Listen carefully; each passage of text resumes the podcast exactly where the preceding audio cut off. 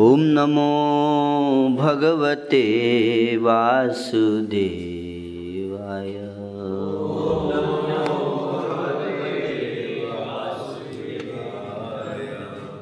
ॐ नमो भगवते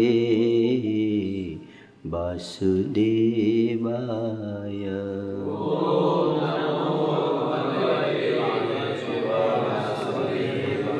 ॐ नमो भगवते वासुदेवाय।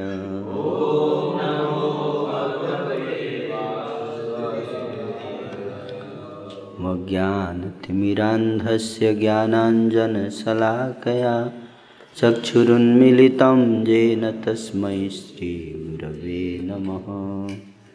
श्रीचैतन्यमनोभीष्टं स्थापितं येन भूतले स्वयं रूपकदा मह्यं ददाति स्वपदान्तिकम्। वन्देऽहं श्रीगुरो श्रीयुतपदकमलं श्रीगुरून् वैष्णवांस श्रीरूपं साग्रजातं सहगणरघुनाथान्वितं तं सजीवं। साद्वैतं सावधूतं परिजनसहितं कृष्णचैतन्यदेवं श्रीराधाकृष्णपादान् सहगणललिता श्रीविशाखान्वितां हे कृष्ण करुणा सिंधु दीनबंधु जगतपते गोपेश गोपिका कांत राधा कांत नमस्तुते।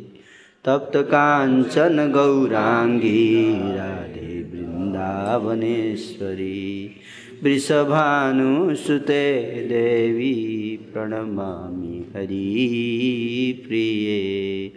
पञ्चाकल्पतरुभ्यश्च कृपा सिन्धुभ्यैव च पतितानां पावनेभ्यो वैष्णवेभ्यो नमो नमः। जय श्रीकृष्ण चैतन्य प्रभु नित्यानन्द। श्री अद्वैत गदाधर श्रीवासदि गौरभक्तवृन्द हरे कृष्ण हरे कृष्ण कृष्ण कृष्ण, हरे हरे। हरे राम हरे राम राम राम, हरे हरे। नमः ॐ विष्णुपदाय। कृष्णप्रेष्ठाय भूतले श्रीमते भक्तिवेदान्त स्वामिनिति नामिने नमस्ते सरस्वते देवे गौरवाणी प्रचारिणे निर्विशेषशून्यवादी पाश्चात्य देश तारिणे। हरे कृष्णा।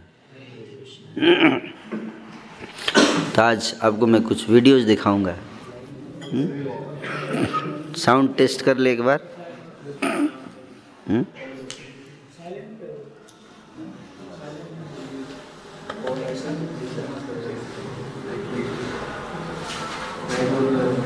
आ रहा है साउंड नहीं आ रहा है।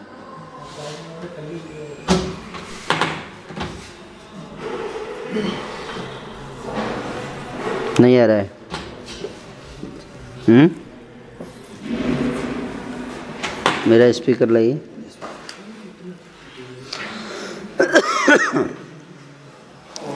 हैं? इसी को लगा देते हैं।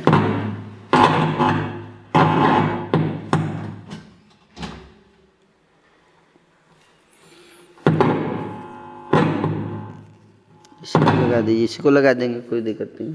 दूसरा माइक है ना? उसको दे दीजिए। हरे कृष्ण हरे कृष्ण हरे कृष्ण। हरे कृष्ण ये भी नहीं आ रहा है। हम्म? ये भी नहीं चल रहा है। खराब हो गया क्या?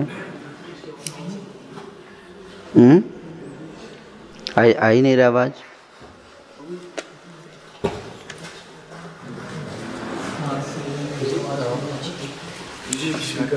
H D M I cable लगे ना विशेष से। हाँ, इससे इसके कारण नहीं आ रहा। है इसमें लगेगा ना?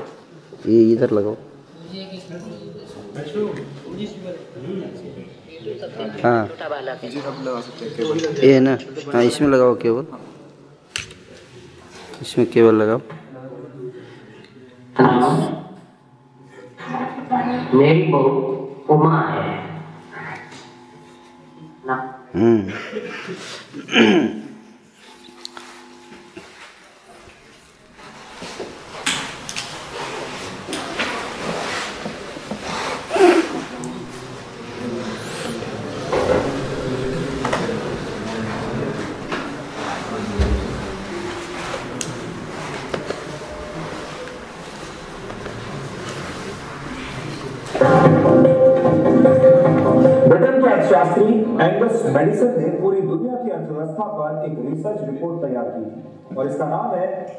इकोनॉमी मिलेनियम पर्सपेक्टिव यहाँ पे एक किताब दिखाया गया है। क्या नाम है? देखते हैं। हम्म दो वॉल्यूम में है ये किताब। है ना? वॉल्यूम वन है मिलेनियम पर्सपेक्टिव सेकंड है historical statistics author is Angus Maddison Angus Maddison इसके ऑथर हैं जिन्होंने ये किताब लिखी है। हम्म? विदेशी ऑथर हैं। डेवलपमेंट सेंटर स्टडीज़ के द्वारा ये किताब लिखा गया है। इसमें कुछ बहुत इम्पोर्टेंट, है ना, बातें बताई गई है। क्या भारत और चीन के 2000 वर्षों के जीडीपी का अध्ययन, जीडीपी जानते हैं? हम्म? या इस इसके इससे क्या मेजर किया जाता है? National economy hmm? कैसे अच्छी है या खराब है है कि नहीं? तो जीडीपी अगर ज़्यादा है तो इसका मतलब? अच्छी इकोनॉमी है ना? और जीडीपी कम हो रहा है तो इसका मतलब? खराब हो रही है। पिछले 2000 वर्ष वर्षों में इस किताब में कई सारे देशों का, केवल भारत और चीन ही नहीं, बल्कि विश्व के सारे देशों का जीडीपी पिछले 2000 वर्षों में कैसे वैरी किया है, उसका स्टडी किया है इस किताब में द वर्ल्ड इकोनॉमी कितने समय का? पिछले दो सा, दो हज़ार वर्ष का इकोनॉमी उसमें कुछ चौंकाने वाले सूचना दिया जाएगा आपको, जो कि आप कभी नहीं सुने होंगे कहीं भी, है ना? ऐसी सूचनाएँ हैं, है ना? आपको सुन के खुशी होगी लेकिन, है ना? लेकिन उसके बाद दुख भी होगा। खुशी इस बात की कि इतना अच्छा सूचना है, हमें पता नहीं था। दुख इस दुख इस बात की इतने दिन तक किसी ने बताया क्यों नहीं? समझ में आ रहा है? सबको समझ में आ रहा है? वेरी गुड रेडी देखिए, ध्यान से देखिए। ये रिपोर्ट छह पन्नों की है और इसके पेज नंबर दो पर पहली शताब्दी से लेकर 20वीं शताब्दी तक का एक बहुत ही दिलचस्प आंकड़ा है। इसमें दुनिया के जीडीपी में 20 देशों के शेयर परसेंटेज के बारे में बताया गया है। इसका मतलब है कि दुनिया के जीडीपी में 20 अलग अलग देशों का कितना प्रतिशत हिस्सा था, इसमें किस तरह के बदलाव आया, ये आपको देखने को मिलेगा। पहली के शुरुआत में चीन का दुनिया के जीडीपी में चीन का हिस्सा 26.2 प्रतिशत था। उस समय भारत का जीडीपी शेयर 32.9 प्रतिशत था। यानी भारत का जीडीपी शेयर चीन के मुकाबले भारत का कितना था? बत्तीस दशमलव नौ। परसेंट। आज कितना है? आज आज तो है हाँ। तो है? हाँ सेवन पॉइंट वन। सोचिए 2000 वर्ष पहले भारत का इकोनॉमी जीडीपी कितना था? 32.9 परसेंट चौंकाने वाला है सोचना पर आप लोग चौंक ही नहीं रहे कोई चौंका ही नहीं। अरे ये क्या दिखा रहे हैं आप? पहले हम ज़्यादा एडवांस थे। हैं? इतना जीडीपी अगर आज हो जाए तो? हम्म? अगर आज भारत का जीडीपी फिर से थर्टी थ्री परसेंट हो जाए, चाहेंगे आप लोग? वैसे तो उसके लिए माला करना पड़ेगा। पहले लोग माला करते थे ना। समझ में आ रहा है?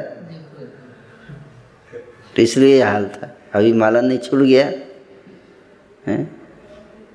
हम्म? 3.1 परसेंट है जी अभी इंडिया का वर्ल्ड में शेयर जीडीपी जीडीपी कितना है? तीन दशमलव एक। तीन तीन दशमलव एक है percent share share share share? GDP और जीडीपी शेयर दो अलग दो अलग चीज़ें हैं यही बता रहे हैं। क्या है अलग बताइए थोड़ा। प्रभु जी यहाँ पे जो आंकड़ा है वो ये है कि विश्व के जीडीपी का हाँ। कितना हिस्सा हम देते हैं मतलब यस कितना सहयोग हमारा है। तो उस समय बत्तीस दशमलव नौ प्रतिशत था हम्म। हमारा योगदान पूरे विश्व के जीडीपी और आज जबकि तीन दशमलव एक है। यस हालाँकि निजी जीडीपी हमारा सात दशमलव पाँच के हम्म। आसपास share is three point one percent सोचिए। हम्म, इसलिए भारत को सोने की चिड़िया कहा जाता था। ये कोई कोई ये ख्याली पुलाव नहीं था कि ऐसा थोड़े है है ना? हम्म, तो आपको आगे थोड़ा और दिखाता हूँ। China was number two twenty six point two percent दुनिया की अर्थव्यवस्था में ज़्यादा था ऊँचा था। भारत चीन से बेहतर कर रहा था यानी आज से 2000 वर्ष पहले दुनिया में भारत और चीन का कुल जीडीपी शेयर मिलाकर उनसठ दशमलव एक प्रतिशत था। इसे और आसान भाषा में समझना हो तो इसका मतलब यह है कि पूरी दुनिया में कुल मिलाकर जितना उत्पादन हो रहा था, उसका करीब उनसठ परसेंट भारत और चीन में था। और दुनिया के बाकी देशों का मिलाकर कुल उत्पादन सिर्फ़ इकतालीस प्रतिशत में सिमटा हुआ था। अब एक हज़ार ईस्वी में, यानी आज से एक हज़ार वर्ष पहले, भारत और चीन के जीडीपी को देखिए। एक हज़ार ईस्वी में दुनिया में चीन का जीडीपी शेयर बाईस दशमलव सात प्रतिशत था और इसी समय भारत का जीडीपी शेयर अट्ठाईस दशमलव नौ प्रतिशत था। यानी भारत और चीन का कुल जीडीपी शेयर इक्यावन दशमलव छह प्रतिशत था।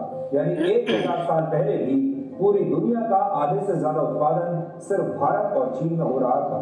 ये भारत और चीन की ताकत है। ये वो दौर था जब वर्ल्ड ऑर्डर यानी विश्व व्यवस्था में भारत नंबर वन पर था और चीन नंबर दो पर था। 1500 ईस्वी में चीन का जीडीपी शेयर 25 प्रतिशत था और भारत का जीडीपी शेयर चौबीस दशमलव पाँच प्रतिशत था। ये यानी भारत और चीन का कुल जीडीपी शेयर मिलाकर उनचास दशमलव पाँच प्रतिशत था। अब आप एक और ग्राफ देखिए। पिछले 2000 वर्षों की अर्थव्यवस्था का ये सबसे आसान तरीका है। ये ग्राफ ब्रिटेन के अर्थशास्त्री मेडिसन के आंकड़ों के आधार पर बनाया गया है। ये ग्राफ बनाया गया है ना? जिस, जिसकी किताब थी उसी ने ये ग्राफ बनाया हम्म? इसमें कैसे जीडीपी शेयर जो है वो डिक्लाइन हो रहा है इंडिया का? अब देखिए इंडिया कहाँ है?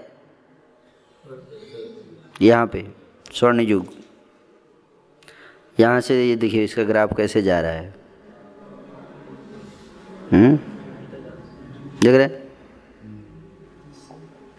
सबसे ज़्यादा डिक्लाइन यहाँ से शुरू हुआ है। कहाँ से? यहाँ भी 20 परसेंट था। सेवनटीन फिफ्टी तक इंडिया का सेट ट्वेंटी परसेंट था। सेवनटीन फिफ्टी तक। हम्म? और उसके बाद से तेज़ी से गिरा है। मतलब अंग्रेज़ों ने सबसे ज़्यादा नुकसान पहुँचाया इंडिया को। कुछ मुसलमान आए तो गड़बड़ हुआ। और उसके बाद अंग्रेज़ों की देन है ये भारत को। भारत की गरीबी भारत की देन नहीं है। ये किसकी देन है?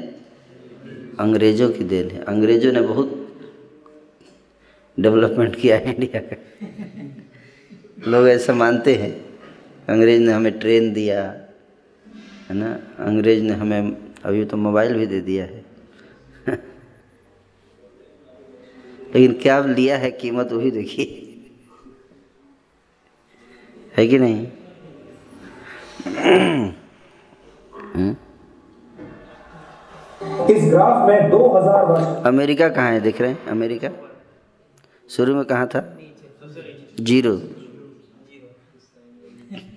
कोई प्रोडक्शन नहीं।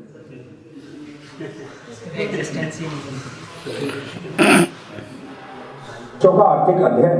इस ग्राफ में अमेरिका, पश्चिम यूरोप, चीन, भारत और मिडिल ईस्ट के जीडीपी को दिखाया गया है। इस ग्राफ में भारत के जीडीपी शेयर पर अब आप गौर कीजिए। जैसे जैसे वक्त गुजरता गया, वैसे वैसे भारत का जीडीपी शेयर कम होता चला गया।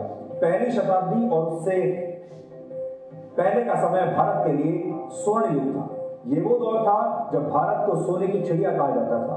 तब वर्ल्ड ऑर्डर में भारत नंबर एक था। लेकिन जब भारत में अरब और तुर्क सेनाओं ने हमले किए और भारत गुलाम बन गया, तब धीरे धीरे भारत का जीडीपी कम होने लगा। इसके बाद दिल्ली सल्तनत और फिर मुगल साम्राज्य में भारत का जीडीपी और कम हुआ। लेकिन भारत की अर्थव्यवस्था में सबसे ज़्यादा गिरावट तब आई जब भारत को ब्रिटेन की ईस्ट इंडिया कंपनी ने अपना गुलाम बना लिया। उस वक्त भारत को लूट कर सारी संपत्ति ब्रिटेन भेजी जाने लगी वर्ष 1820 से वर्ष 1913 के बीच पश्चिमी यूरोप के देश अब देखिए, यहाँ से यहाँ से भारत का तेज़ी से नीचे आएगा और ये ऊपर तेज़ी से जाएगा। है ना? और ये भी पश्चिम यूरोप भी तेज़ी से जाएगा। यहाँ से देख रहे तेज़ी से ऊपर गया फास्ट जितना तेज़ी से भारत नीचे आया, उतने तेज़ी से ऊपर जा रहा है। हैं? काफ़ी रिलेशन है इन दोनों का। का जीडीपी शेयर 30 प्रतिशत से भी ज़्यादा हो गया था। ये वो दौर था जब पश्चिम यूरोप के देशों में औद्योगिक क्रांति हुई थी और इन देशों ने पूरी दुनिया में अपने उपनिवेश कायम करके दूसरे देशों का शोषण करना शुरू किया। तब भारत और एशिया के दूसरे देशों के जीडीपी शेयर में बहुत ज़्यादा गिरावट है। जो पीड़ा भारत की है वही पीड़ा चीन की भी है और यही दोनों की दोस्ती का आधार है। इस ग्राफ में भारत और चीन दोनों के जीडीपी में लगभग एक जैसी गिरावट आपको दिखाई देगी बाद में चीन समझ गया और उसने बहुत तेज़ी से तरक्की की। आज 2018 में दुनिया के जीडीपी में चीन का हिस्सा करीब 18.7 प्रतिशत है और भारत का हिस्सा 7.7 प्रतिशत है। लेकिन इस वीडियो वॉल पर अगर मैं आपके सामने दोबारा इस ग्राफ को बताऊँ तो अब आप ये देखिए, ये यहाँ से ये भारत का स्वर्णिम युग है। यहाँ आप अगर आप देखें, ये भारत की जीडीपी है और ये चीन की जीडीपी है। भारत की जीडीपी से चीन का जीडीपी शेयर दुनिया की अर्थव्यवस्था में कम है और धीरे धीरे धीरे हज़ार पंद्रह सौ, सोलह सौ, सत्रह सौ और फिर अठारह सौ बीस तक, ये दोनों लगभग एक जैसे आगे पीछे छह आपको दिखाई देंगे। और यहाँ जब मुगल साम्राज्य 1500 ईस्वी से शुरू हुआ, और यहाँ तक अगर आप देखें तो आपको भारत और चीन की अर्थव्यवस्था लगभग एक साथ बढ़ती बढ़ती नज़र आएगी। लेकिन ब्रिटिश भारत जब हुआ 1820 से जब ईस्ट इंडिया कंपनी आई तो आप देखेंगे कि भारत की अर्थव्यवस्था और जीडीपी गिरनी शुरू हुई। और ये लगातार गिरती चली गई। यहाँ अगर आप देखें, विश्व युद्ध जब हुआ 1913 के आसपास ये जीडीपी और गिरी। लेकिन साथ साथ अगर आप देखेंगे तो चीन की जीडीपी भी इस दौर में लगातार गिर रही है। और 1913 के आसपास, और यहाँ, ये समझिए आप 1925 के आसपास दोनों का जीडीपी शेयर दुनिया की अर्थव्यवस्था में लगभग एक जैसा है। दोनों बिल्कुल नीचे आ गए।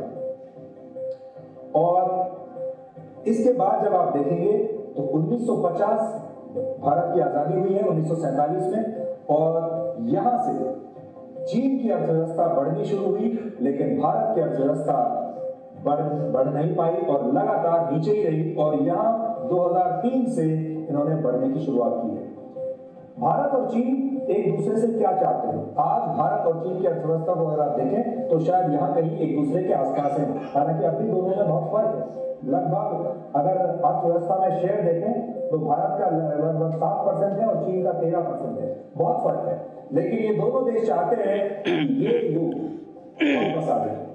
यहाँ से जहाँ दोनों की शुरुआत थी, जो स्वर्ण युग है, अर्थव्यवस्था का, वो वापस आ जाए, जब भारत और चीन एक साथ लगभग मिलकर दुनिया की अर्थव्यवस्था का 60 प्रतिशत हिस्से पर कब्जा करते थे। सो अगर आप 2000 सालों का इतिहास देखें तो आपको ये तस्वीर साफ़ नज़र आ जाएगी।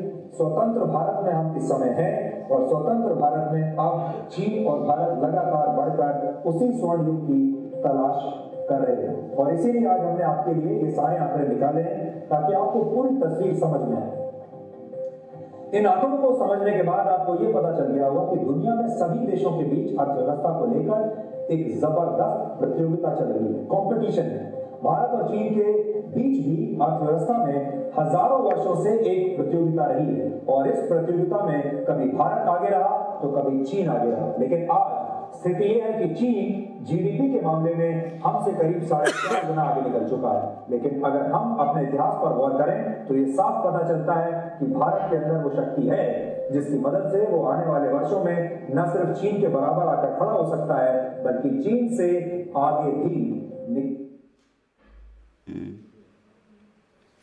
तो आप इस वीडियो से क्या समझे? कौन बताएँगे? हम्म? कैसा लगा आप लोगों को वीडियो? हम्म? अच्छा लगा या बुरा? कई लोग चिंतित हैं सुनने के बाद। चिंता का कारण क्या है? हम्म? हम्म? कौन बताएँगे? कैस, कैसा लगा आपको क्या सीखा आपने इस वीडियो से? हम्म?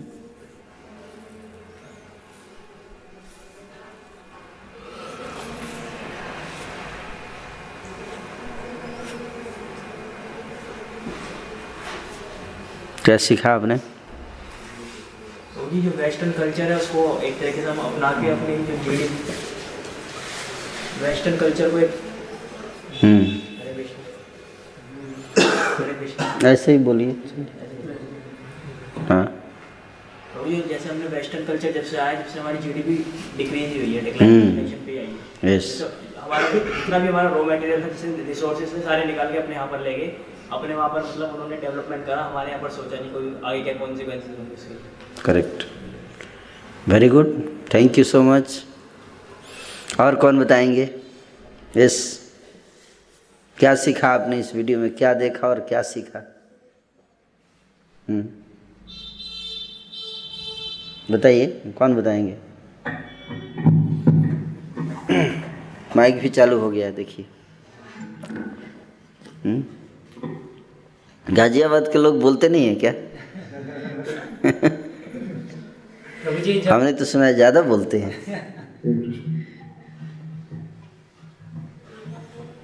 प्रभु जी जब पाश्चात्य देशों में उद्योगीकरण का दौर आया इंडस्ट्रियलाइजेशन का तो उन्हें अपनी फैक्ट्रीज वगैरह चलानी थी। उसके लिए उन्हें लेबर्स की भी ज़रूरत थी और साथ में कच्चे माल की भी हम्म। रॉ मटेरियल्स की। और जैसा कि भारत देश हमेशा ऐसे ही मतलब रिसोर्सेज के मामले में बहुत धन धान्य से भरपूर रहा है। तो यहाँ से जो कच्चा माल था वो वहाँ ले जाकर अपनी फैक्ट्रीज में इस्तेमाल करते थे। यहाँ के लेबर्स को ले जाते थे। हम्म। तो इस प्रकार से भारत जो है वो रिसोर्सेज की दृष्टि से कंगाल होता गया और उन्हीं कच्चे माल का इस्तेमाल करके वो जीडीपी के मामले में यानी सकल घरेलू उत्पाद के मामले में आगे बढ़ता गया। और इस प्रकार से हम जैसे सोने की चिड़िया कहलाते थे पहले गुप्ता पीरियड में और वहाँ से डिक्लाइन होता गया। पहले मुगल काल आया वहाँ पे थोड़े रिसोर्सेज का हुआ दुरुपयोग उसके बाद अंग्रेज़ आए। उन्होंने भी यही किया और आज फिर इसलिए हमारी इकोनॉमी की अर्थव्यवस्था की इतनी बुरी हालत है। वेरी गुड बहुत अच्छा होता है और कोई कुछ बताना चाहेंगे? क्या सीखा आपने? हाँ। जैसे यहाँ से सारा सारा रॉ मटेरियल्स ले जाते थे वहाँ से फिनिश्ड गुड बना के यहाँ पर हमारा हमको हमको ही बेचते थे। तो यहाँ से ये वाला पैसा भी जो यहाँ के लोगों को पैसा हो वो भी वहाँ पर ट्रांसफ़र हो जाएगा एक तरीके से। हम्म। वहाँ पर डेवलपमेंट होगा यस बहुत इंडिया के पास बहुत पैसा था। हम्म। अब एक और छोटा सा वीडियो आपको दिखाता हूँ। इसी से रिलेटेड है है ना?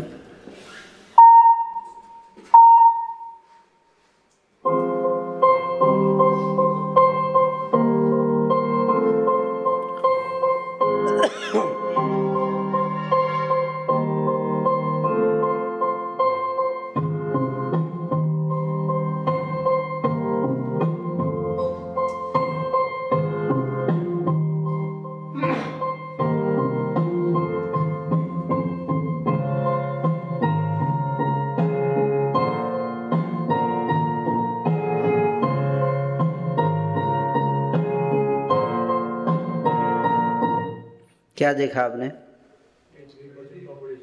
पॉपुलेशन कितना था? वर्ल्ड पॉपुलेशन का कितना परसेंट था इंडिया का पॉपुलेशन वन एडी में। थर्टी थ्री परसेंट आज कितना परसेंट है? आज सेवनटीन परसेंट पहले ज़्यादा था या आज? पहले ज़्यादा था।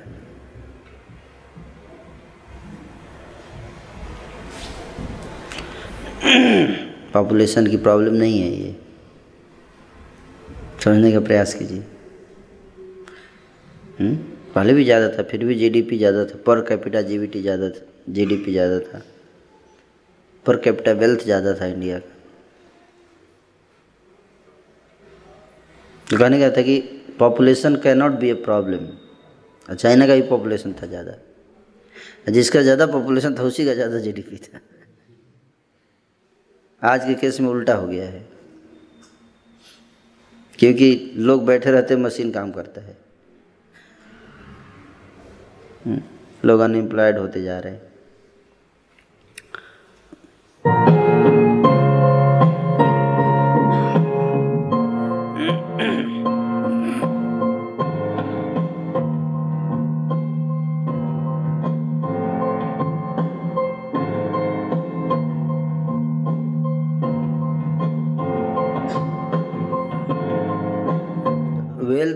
Of country per citizen was highest in the world. कोई भिखारी नहीं था। 1820 ईस्वी तक भारत में कोई भिखारी नहीं था। ये सत्य बात है। अभी तो हर जगह भिखारी दिखते हैं। है कि नहीं? ये समझिए। कितना इम्पोर्टेंट है इसको जानना। आप लोग, आप में से कितने लोगों को पता था ये बात? जो आज बताया जा रहा है आपको पता था uh, and then he was asked about the reason why India is not coming under the control of British rule, then he roamed throughout the India and he produced one report to the Queen of England, Hmm. which the proper the headline of the report was that he has roamed in each, each and every corner of India and he hasn't found even a one beggar or one unhappy person. Lord Macaulay है ना? Lord in thirty eighteen thirty five he came to India तो उसने रिलेटर लिखा India के लोग विश्वास नहीं करते ऐसा थोड़े होगा। कोई भिखारी नहीं होगा है ना? लोग विश्वास नहीं होता है ना? आज की इतनी संख्या भिखारी हुई देख के। ऐसा कैसे हो सकता है? है ना? अपने कल्चर पे ही लोगों को विश्वास नहीं है, अपनी हिस्ट्री पे विश्वास नहीं है, ख़त्म हो गया है। अपने प्रेजेंट की स्थिति देखकर कि ऐसा हो सकता है क्या कि हमारा देश ऐसा था? ये भी कोई माइथोलॉजी तो नहीं है।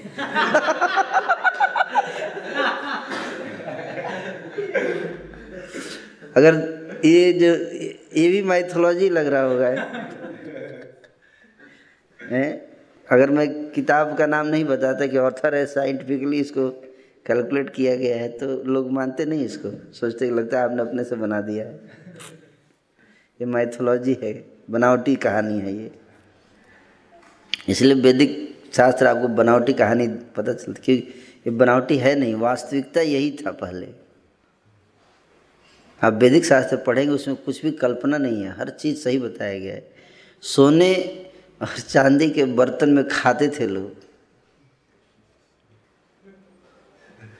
आपको जान के आश्चर्य होगा कि भारत में लोग सोने और चांदी के बर्तन में खाते थे। इस बात को समझिए। इकोनॉमी सोने के सिक्के चलते थे। आज लोहा का सिक्का और कागज़ के note.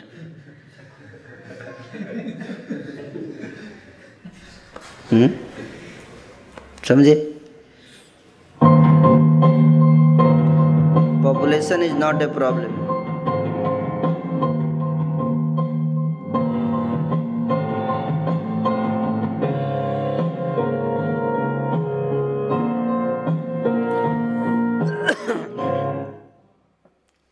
For 1000 years, Indian economy was number one in world and Indian population was also highest. China से भी ज़्यादा पॉपुलेशन था इंडिया का। ये नहीं कि आज ही इंडिया का पॉपुलेशन ज़्यादा हुआ इसलिए पॉपुलेशन सारा समस्या का हम लोग थोप फेंक देते पॉपुलेशन के ऊपर। इस पॉपुलेशन के कारण समस्या है। हम हम हमारे अंदर कोई समस्या नहीं। है? Population is not a problem at all लेकिन population is not trained population है ना? Population has become useless population because there is no system of proper education the modern education system is making the whole population useless पच्चीस साल पढ़ाई करने के बाद भी पैसा कमाने लायक व्यक्ति नहीं बनता। तो यूजलेस जी माना जाएगा ना। गलत बोल रहा हूँ तो बताइए। पच्चीस साल पढ़ाई करने के बाद भी कंपनी है, आप पैसा कमाने लायक बने हैं क्या? मुझे नहीं लगता आप पैसा कमाने लायक बने हैं अभी। आप घर जाइए वापस। ये सुनो। दिस इज़ एजुकेशन सिस्टम और पहले सोचो कैसा एजुकेशन विदाउट एजुकेशन सिस्टम कैसे इतना स्ट्रांग था? Economy economy depends on education system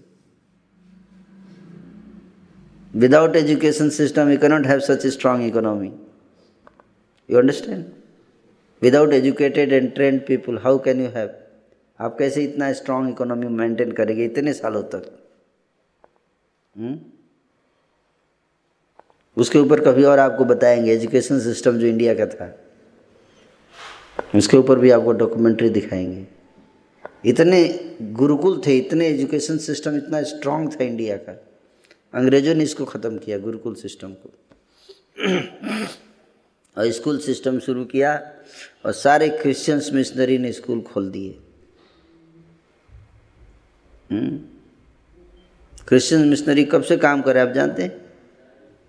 India में? हाँ। जब से अंग्रेज़ आए हैं, ईस्ट इंडिया कंपनी के साथ ही आए थे वो लोग।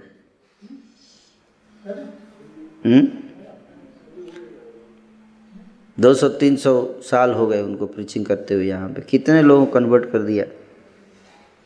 हमें एग्जैक्ट रिपोर्ट पता नहीं है अभी हम लोगों को, कितने क्रिश्चियंस हैं इंडिया में। पाँच हज़ार क्रिश्चियन मिशनरी काम कर रही है इंडिया में। किस पाँच हज़ार मिशनरी मतलब जानते हैं? इसे इस कौन एक संस्था है? ऐसी ऐसी पाँच हज़ार संस्थाएँ इंडिया में काम कर रही हैं क्रिश्चियंस की।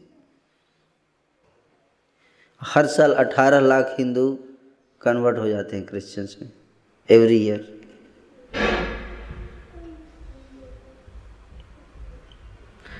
दिन पर दिन चर्चेज बढ़ते जा रहे हैं, है कि नहीं? दैट्स नॉट हमारे लिए कोई ख़राब बात नहीं है बट पॉइंट ये है कि how you see they destroyed और हमारे कल्चर को उन्होंने डिस्ट्रॉय किया, हमारे सिस्टम को डिस्ट्रॉय किया वैदिक सिस्टम को डिस्ट्रॉय करके और ब्रिटिश सिस्टम लेके आए और उसके कारण हालत ऐसी हो गई है। भाई, क्यों ज़रूर, क्या ज़रूर, जब इंडिया नंबर वन था तो क्या ज़रूरत था चेंज करने का? कोई चीज़ ख़राब होता है तो उसमें चेंजेस लाने की ज़रूरत पड़ती है कि नहीं? बहुत ख़राब चीज़ है तो चलो उसको रिपेयर किया जाए।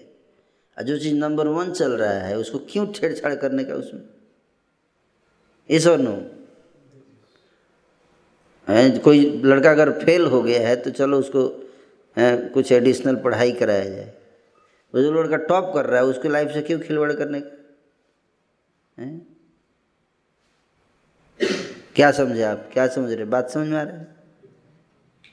इंडिया जब टॉप कर रहा है इकोनॉमी तो क्यों छेड़छाड़ करने का?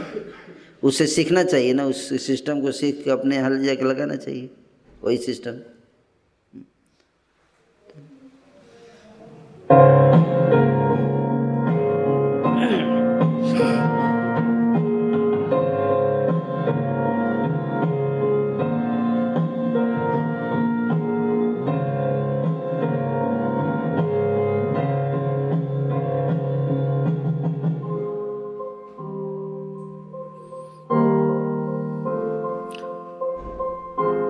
1500 इंडिया का पॉपुलेशन ट्वेंटी फोर परसेंट था वर्ल्ड के पॉपुलेशन का।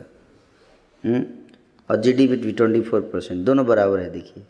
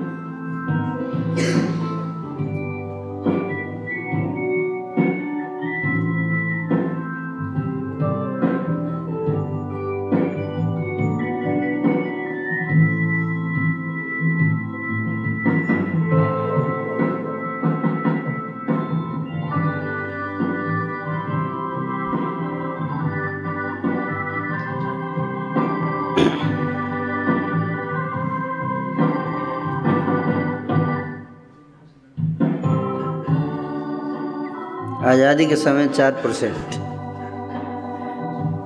है? ये स्थिति करके छोड़ के गए अंग्रेज़ आप अब आज़ादी के बाद हमने और कब किया है?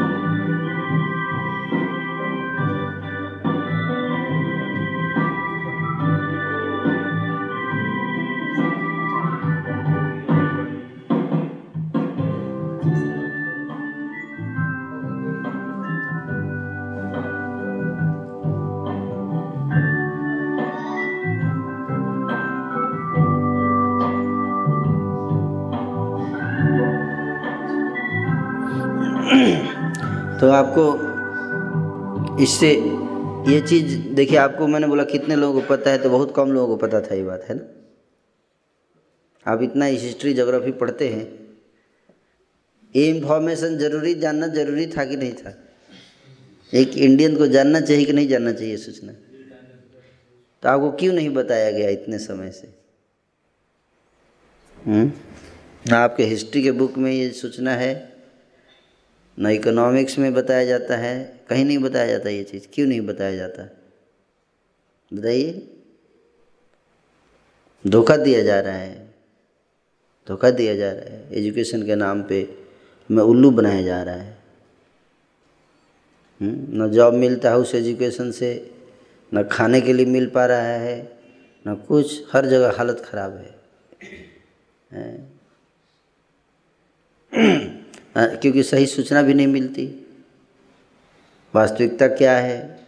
इसलिए भारत के जो यंगस्टर्स हैं, उनके दिमाग में अपने एंसेंट कल्चर, प्राचीन संस्कृति के प्रति दुर्भावनाएँ बैठ चुकी हैं। उनको थोड़ा भी गर्व महसूस नहीं होता है अपने संस्कृति के प्रति, अपने धर्म के प्रति, क्योंकि उनको ऐसे बताया जाता है और ये बताया जाता है कि बाहर से आए जब औरंगज़ेब आया, महमूद गजनी आया, हैं, जब अंग्रेज़ आए तो इन्होंने भारत को बहुत कुछ योगदान दिया, ताजमहल बनवाया। तो ताजमहल बनवाने में पैसा कहाँ से गया, वो भी दिख रहा है। वो भी क्लियर नहीं है कि ताजमहल उसने बनवाया कि नहीं बनवाया, है कि नहीं? ताजमहल भी औरंगज़ेब शाहजहां ने नहीं बनवाया, ऐसा सूचना है। आप जानते हैं बात? इसके ऊपर भी वीडियो है। कभी आपको दिखाऊँगा, है ना? ताजमहल भी शाहजहां ने नहीं बनवाया था। क्योंकि मुसलमान कभी भी कोई स्ट्रक्चर बनाते, कभी महल शब्द इस्तेमाल नहीं करते। महल शब्द उर्दू शब्द नहीं है। ये हिंदू शब्द है। कोई भी दूसरा, आप देखो, महल नहीं यूज़ करते मुसलमान। ना महल भगवान का मंदिर था वो है ना? राजा जयपुर के राजा ने बनवाया था उस मंदिर को जो शाहजहां ने छीन लिया है ना? ज़बरदस्ती तो इस तरह से आपको दिखाया मैंने अभी आपको एक और वीडियो दिखाऊँगा। ध्यान से देखिएगा। We में है। called Vimanas mentioned in sacred Indian texts, but in this video, I'll show you documented history where a Vimana actually flew and the British government had to intervene and suppress this Wright Brothers 1903 में aeroplane बनाया है ना लेकिन उससे पहले India में शिवकर बापू जी ने पहला विमान उड़ाया था आप जानते हैं, आप में से कितने लोग इस बात को जानते हैं? फ़िल्म ही बनी है इस पर इसलिए जान गए थोड़ा। नहीं तो पहले तो बिल्कुल नहीं जानते थे, है कि नहीं?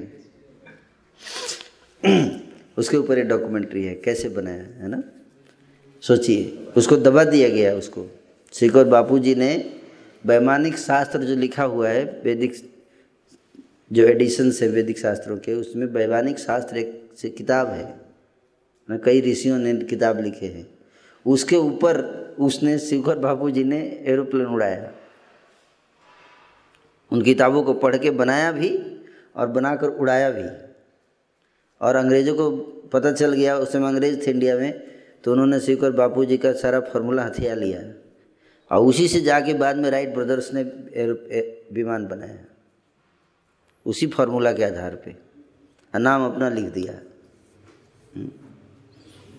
Technology. In 1895, eight years before the Wright brothers flew their first 18 plane, 18 1895 में आठ साल पहले called Shivkar Bapuji Talwade flew an unmanned airplane in front of thousands of people in India. Unmanned unmanned aeroplane कैसा aeroplane था robot से चलाने वाला remote से अनमैंड एरोप्लेन हज़ारों लोगों के सामने चला उड़ा के दिखाया। Really intriguing detail is that he did not depend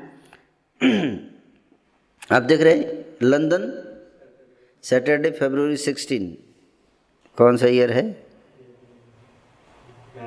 1974 is that was an Indian the first man to fly. This was came in London Saturday February 16 1974 news में आया था he did not depend on modern physics or aviation techniques, but he created he did not depend on modern physics and aviation techniques वैदिक physics और वैदिक techniques को use करके उड़ाया था विमान this flying machine entirely based on ancient Indian texts. Shivkar was born in 1864 in Mumbai and was regarded as a prodigy. He earned a PhD before the age of 30. When he was 15, he had a meeting with an elderly man called Subaraya Shastri, who had been researching Vimanas all his life. He is the same man who later wrote Vimanika Shastra, a book about flying machines. तो महर्षि भारद्वाज ने एक किताब लिखा है क्या नाम है वैमानिक शास्त्र है ना science of aeronautics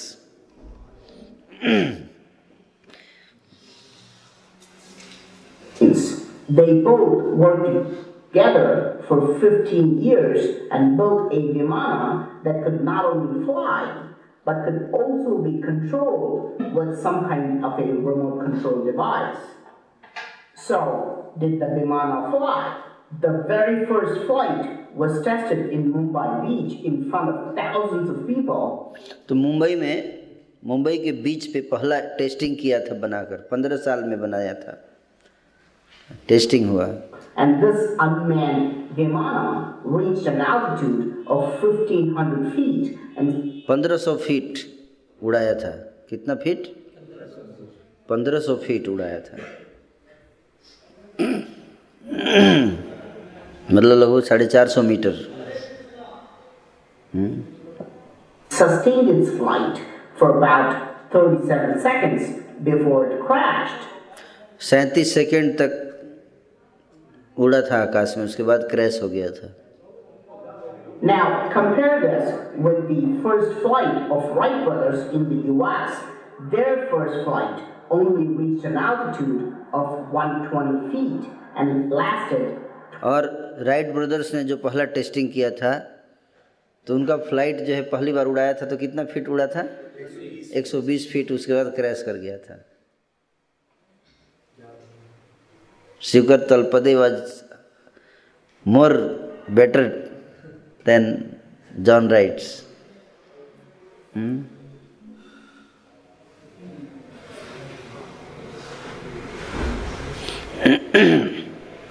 hmm?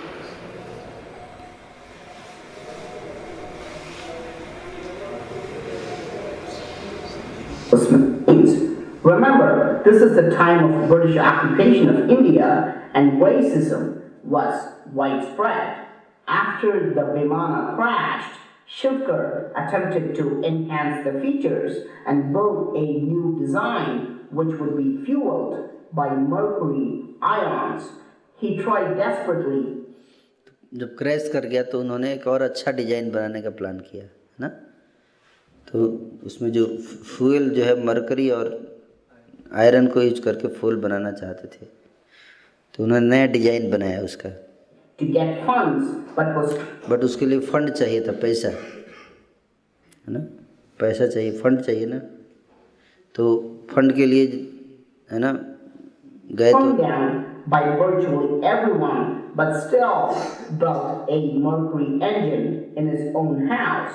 Due to lack of protective gear, he became subject to mercury vapor poisoning, which created hallucinations and other mental disorders. When the word spread, the British accused him of making explosives and confiscated his new Vimana. The prosecutor and the judge simply laughed at him when he tried to explain a mercury ion engine and तो high court में उसको ले गए थे जो jail में बंद कर दिया उसको machine work. A team of experts were brought in and they all unanimously agreed that a mercury powered device is impossible. Today, NASA uses mercury ion engines for space travel and has publicly announced that I आप समझ रहे बात को? उस समय इन लोगों ने बोल दिया था कि तो इम्पॉसिबल है ये कैसे हो सकता है? मरकरी और आयरन के द्वारा। फ्यूल कैसे बन सकता है? ईंधन। आज नासा उसी को यूज़ करता है। वैमानिक शास्त्र पढ़ते हैं ना नासा वाले? हम लोग नहीं पढ़ते। हम लोग को तो बोल दिया कि हम उधर से बना के भेजेंगे तो आप पढ़िएगा। Now they are reading our literatures you know NASA वाले संस्कृत लिटरेचर्स पढ़ते हैं। आपको कई सारी रिपोर्ट दिखाऊँगा अभी। और उसको पढ़ के उससे अभी डेवलप कर रहे हैं टेक्नोलॉजी नई नई टेक्नोलॉजी हैं? और हम लोग? हम लोग भी करेंगे तीस साल के बाद। पेटेंट जब वो करा लेंगे सब तब। है कि नहीं? um, engines can provide constant acceleration, reducing travel times while increasing the efficiency. Shivkar was found guilty and thrown in jail and was released after a few years with a condition not to make सोचिए jail में बंद कर दिया उसको हैं ये स्थिति है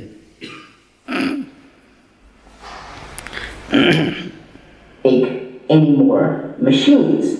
However, he secretly created another Vimana called Rukma Vimana. is रुक विमान बना दिया तो 25 प्रकार के विमान का वर्णन है वैमानिक शास्त्र में। 25 वैरायटी ऑफ़ विमान है उसमें एक है शकुन विमान रुक्म विमान त्रिपुर विमान बहुत सारी वैरायटी बताया गया है। अलग अलग वैरायटी का विमान बनाया जा सकता है।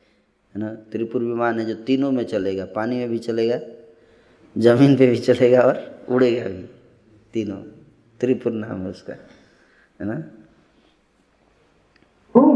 that this bell-shaped Vimana was secretly taken to Germany in 1930s and was recreated as the famous Nazi bell. You can see the similarity between the Rukma Vimana तो उसने बनाया था वो बाद में उसको हैं रुक विमानों को ले गए दूसरी जगह है ना and the Nazi bell. Strangely, bell-shaped UFOs have been sighted multiple times around the world. Bell shaped UFO UFO जानते हैं हाँ bell shaped unidentified flying objects जो हैं दिखे गए हैं रुक विमान का जो सिप बताया गया ऐसे ही बताया गया वैमानिक शास्त्र में। हम्म, उस शेप का विमान बनाया जा सकता है। लेकिन हम लोग उसको रिसर्च नहीं कर रहे। हम लोग हैं यूरोपियंस अमेरिकन्स का तलवे चाट रहे हैं। हैं? उनका जूठन खाने के आदत आदत पड़ गया इंडिया को.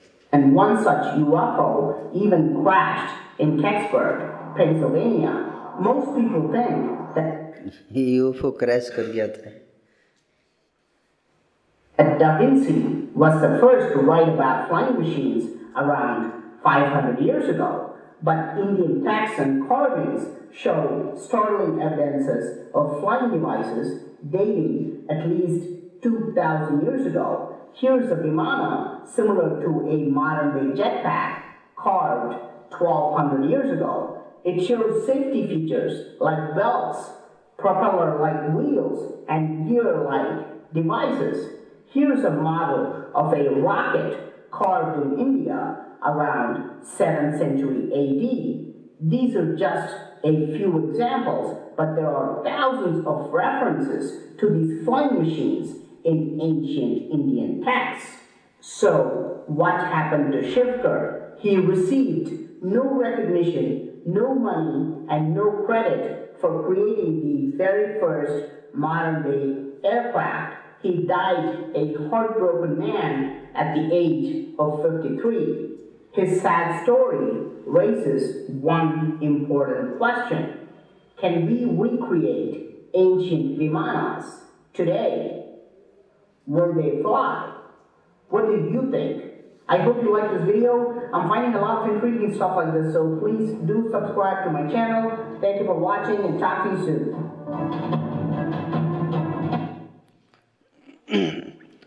ऐसा विमान बनाया जा सकता है आज भी बनाया जा सकता है पर उसके लिए रिसर्च करना पड़ेगा और ऑलरेडी जो बना रहे हैं वो लोग रिसर्च करने नहीं देंगे तो उनका बिज़नेस बंद हो जाएगा है ना आपको साइंस साइंटिस्ट के स्कैम्स बताएँगे तो आप जा, पढ़ना चाहते हैं कि साइंटिस्ट कितने गड़बड़ करते हैं तो आपको एक किताब का नाम बताता हूँ।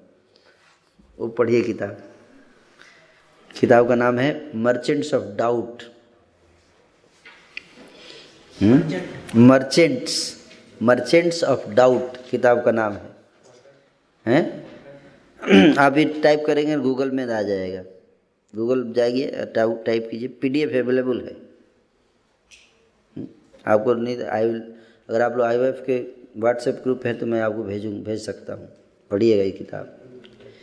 है ना? कैसे साइंटिस्ट जो है धोखा देते हैं? आज संसार की सारी समस्याओं के जड़ साइंटिस्ट हैं। ये आपको मैं बोलूँगा तो आपको डाउट लगेगा लेकिन मैं आपको मर्चेंट्स ऑफ़ डाउट पढ़ा दूँगा। तो आपका डाउट ख़त्म हो जाएगा। है ना? तब आपको लगेगा कि बात सही बोलते हैं इस्कॉन वाले, है ना? इस्कॉन वाले, नहीं तो हम हम हम लोग बदनाम हो जाते हैं। कि ये लोग खिलाफ हैं आधुनिक विज्ञान के, वैज्ञानिक के, है ना? तो हम लोग जो भी देखो बोल रहे हैं रिसर्च बेसिस बेसिस बता रहे हैं ना? ऐसे बोलते तो आप मानते बात वही है। लेकिन रिसर्च करके किसी ने किताब बना दी तो बोलेंगे तो आप मानोगे, है कि नहीं? नहीं तो नहीं मानेंगे।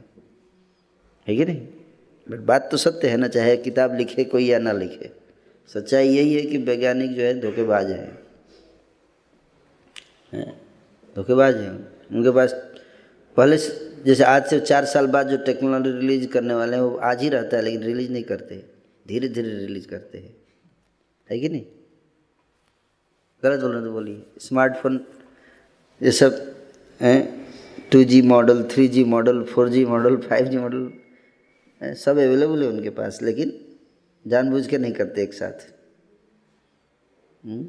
पहले टू जी निकालेंगे, फिर लोग खरीदेंगे, फिर दो, एक साल के बाद थ्री जी निकाल देंगे। टू जी वाला सब बेकार अब हो गया। नया लीजिए। फीचर्स में भी कई सारे फीचर्स ऑलरेडी डेवलप हैं, लेकिन एक एक करके रिलीज़ करेंगे। Window four window five window six window seven window eight window nine window ten अब पुराना विंडो फेंक दीजिए। नया खिड़की लेके आइए। एडवांस खिड़की है, उधर से हवा थोड़ा ज़्यादा आएगा। है कि नहीं? ये सब टेक्निक है, पैसा झीटने का। समझ रहे बात को?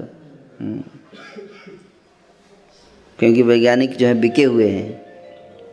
वैज्ञानिकों को किसने खरीद रखा है? हैं? पैसे वाले कॉरपोरेशंस ने खरीद रखा है। आप उस किताब को पढ़िएगा आपको विश्वास नहीं हो रहा होगा आप लोग मेरे को डाउट कर रहे होंगे। तो इसलिए आपको सब कुछ एविडेंस दूँगा आपको ऐसे ऐसे किताब पढ़ाऊँगा आपका हालत खराब हो जाएगा।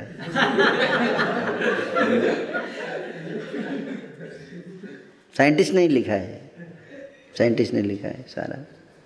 हम्म, अच्छे साइंटिस्ट है ना? एक किताब का नाम है was Galileo wrong. Six hundred page की किताब है। साइंटिस्ट ने लिखा है। उसमें बताया है कि गैलीलियो ने जो मॉडल दिया कि सूर्य के चारों तरफ़, सूर्य जो, सूर्य के चारों तरफ़ ग्रह घूमते हैं, वो गलत है। रियलिटी ये है कि अर्थ के चारों तरफ़ घूमते हैं। Earth is in the centre. इस पे काफ़ी, कई सारे साइंटिस्ट इस बात को जानते हैं, पर बोल नहीं पाते।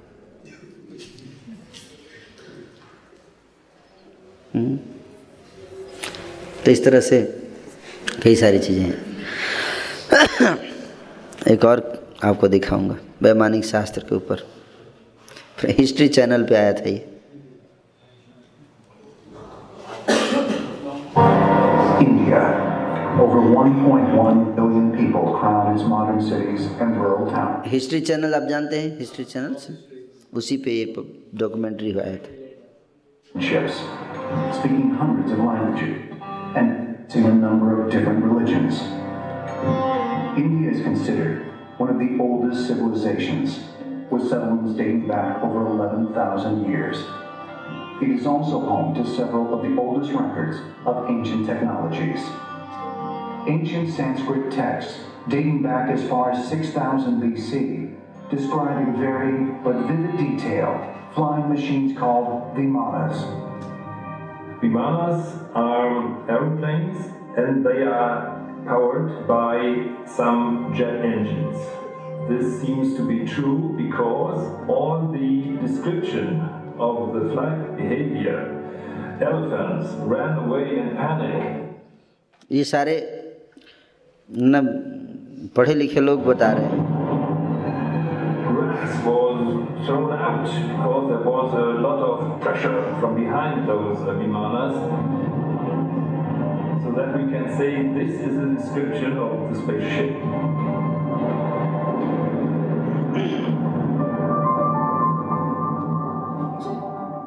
Although mainstream historians believe the Vimana texts are myths, many of the documents contain passages that seem to describe modern machinery and technology. The Vimanika Shastra goes into metals that are used in each craft.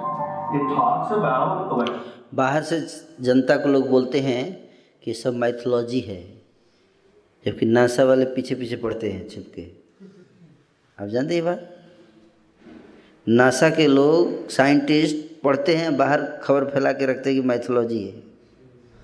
और उसी से पढ़ पढ़ के बना रहे हैं सारी चीज़ें।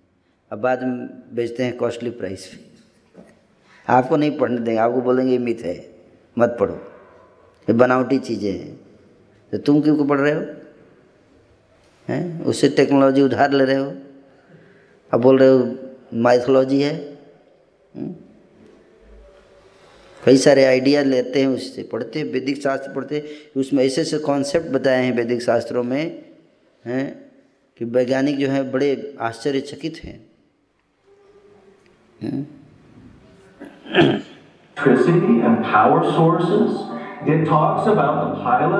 उसमें बिल्कुल डिज़ाइन बनाया गया कैसे विमान बनाना है क्या साइज़ होना चाहिए हर चीज़ एकदम। आप देख रहे हैं? ये सब मैप्स हैं जो दिए गए हैं किताब में लिखे हुए ऐसे बनाना है। तो पागल लोग थे कि मैप बना के झूठ मूठ का और कोई काम नहीं था उनको। तो मैथोलॉजी में मैप बनाता है कोई। कहानी चलो झूठा लिख दिया। विमान माइथोलॉजिकल विमान बनाएगा। पागलपन। ये इन्होंने किताब लिखा है ये किताब पढ़ सकते हैं आप लोग। डेविड चिल, चिल, चिल्ड्रेस हैं ये। ऑथर इनकी किताब का नाम है टेक्नोलॉजी ऑफ़ द गॉड्स। किताब का नाम अवेलेबल है ऑनलाइन। है ना?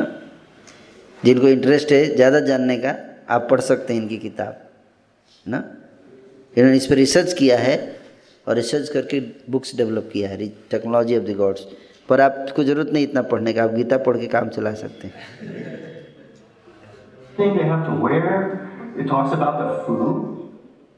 Talks even about the weapons that are kept on these airships. The flight manuals. ये वेपन्स इन विमानों पे बता दें कि इसमें लिखा हुआ है कि वेपन्स रखते हैं। आजकल बैलिस्टिक भी मिसाइल से ये सब। उसमें लिखा हुआ है सारा चीज़। ऐसा नहीं कि नया चीज़ है ये। एवरीथिंग देखिए कितना बढ़िया डिज़ाइन है, है कि नहीं? है ना? माइथोलॉजी कोई बनाएगा ऐसा? Quite similar to the flight manuals you find in the modern passenger flight business. Or uh, when you go to the military jet engines of, because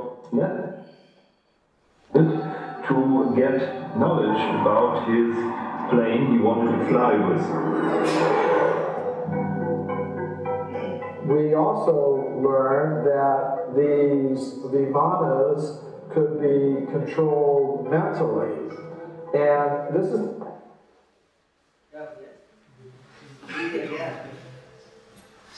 as advanced as we think we are, almost every manifestation of an actual extraterrestrial civilization today would look almost like magic to us, where it has to do with technological systems that interface with and since the oh, now you're losing me here, but I tell people, I said, yeah, well, you got to push your boundaries a little bit if you're talking about a true interstellar civilization. The Vimanika Shastra, or science of aeronautics, indicates Vimanas used a propulsion system based on a combination of gyroscopes, electricity, and mercury. Is this possible? Mercury is an unusual element. Mercury is metal. It's also a liquid. And uh, it's a conductor of electricity. Now, there's unusual things you can do with mercury. You can put it into a closed gyroscopic device with mercury spinning around, and then you can electrify it. And studies have been done on this by NASA and by other scientists. And they find that you know, levitation effects, anti-gravity kind of effects, and a spinning bright light is part of it too. The Vimanika Shastra suggests Vimanas were powered by several gyroscopes, placed inside a sealed liquid mercury vortex. Here's an example of a little kid's gyroscope. You spin it with a heavy wheel around a central axis. Well, a gyroscope seems to do a lot of strange things, even defy gravity. And it does this because it uses what's called rotational and or angular momentum. And it wants to keep a particular orientation on its spin axis, the center rod. If you push on that rod, it will want to righten itself up to its original orientation. It wants to keep that same angular momentum. Gyroscopes are used all over the place. In airplanes, in spacecraft, in submarines. This allows them to determine their position based on where they started. They can also use it for finding their velocity or even just the orientation of the vehicle in space.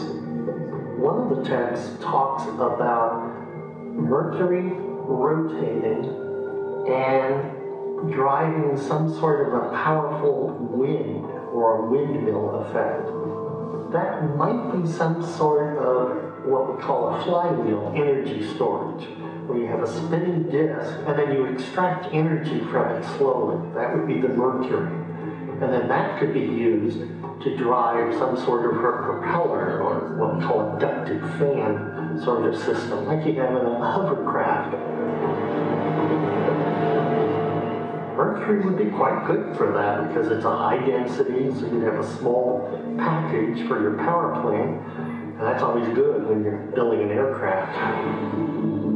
Flywheel energy storage systems, however, tend to lose power quickly. To navigate across space, its size would have to be enormous.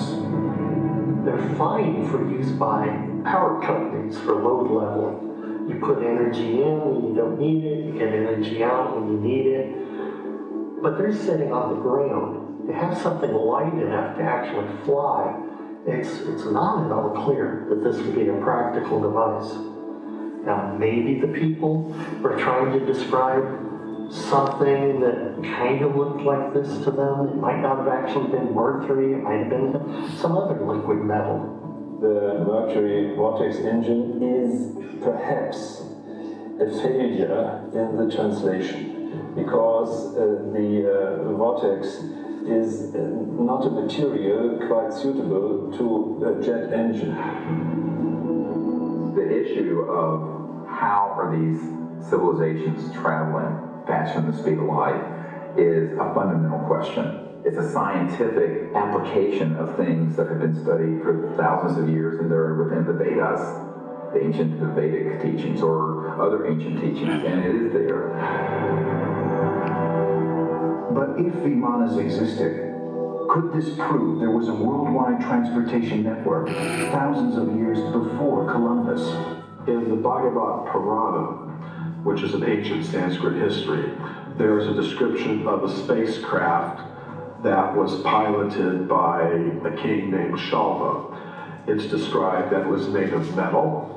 It was described that it sometimes appeared to be in two places at once. It was described as having a motion similar to that of a butterfly. And these descriptions are consistent with what people who observe UFOs today report. In other Sanskrit texts, such as the Mahabharata, the Rig Veda, and the Ramayana, there can be found descriptions of Vimana measuring as wide as 100 feet and often equipped with the capabilities of modern aircraft. One Vimana produced a shaft of light, which when focused on a target, consumed it with its power. It's like a Buck Rogers or Flash Gordon movie from the 30s. They read like the wildest science fiction. People are flying around in airships called Vimanas, blasting each other and having aerial fights, destroying entire cities. हवा में लड़ाई होती है आप देखें भगवान राम और रावण के बीच तो लोग सोचते थे ये सब काल्पनिक चीज़ें हैं है ना लेकिन काल्पनिक नहीं है कल्पना करने के लिए बुद्धि चाहिए अगर मान लीजिए काल्पनिक भी है अगर तो कल्पना भी करने के लिए एक बुद्धि चाहिए। हर व्यक्ति कल्पना भी नहीं कर सकता है। ना? आप इलेक्ट्रॉन का कल्पना कर सकते हैं। उसके लिए भी थिंकिंग पावर चाहिए, है कि नहीं?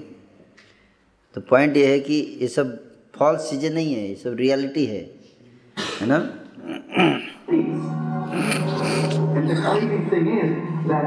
All of those stories are totally accepted in the modern society of India. अब तो फॉरेनर्स बता रहे हैं, इन्होंने स्टडी किया है।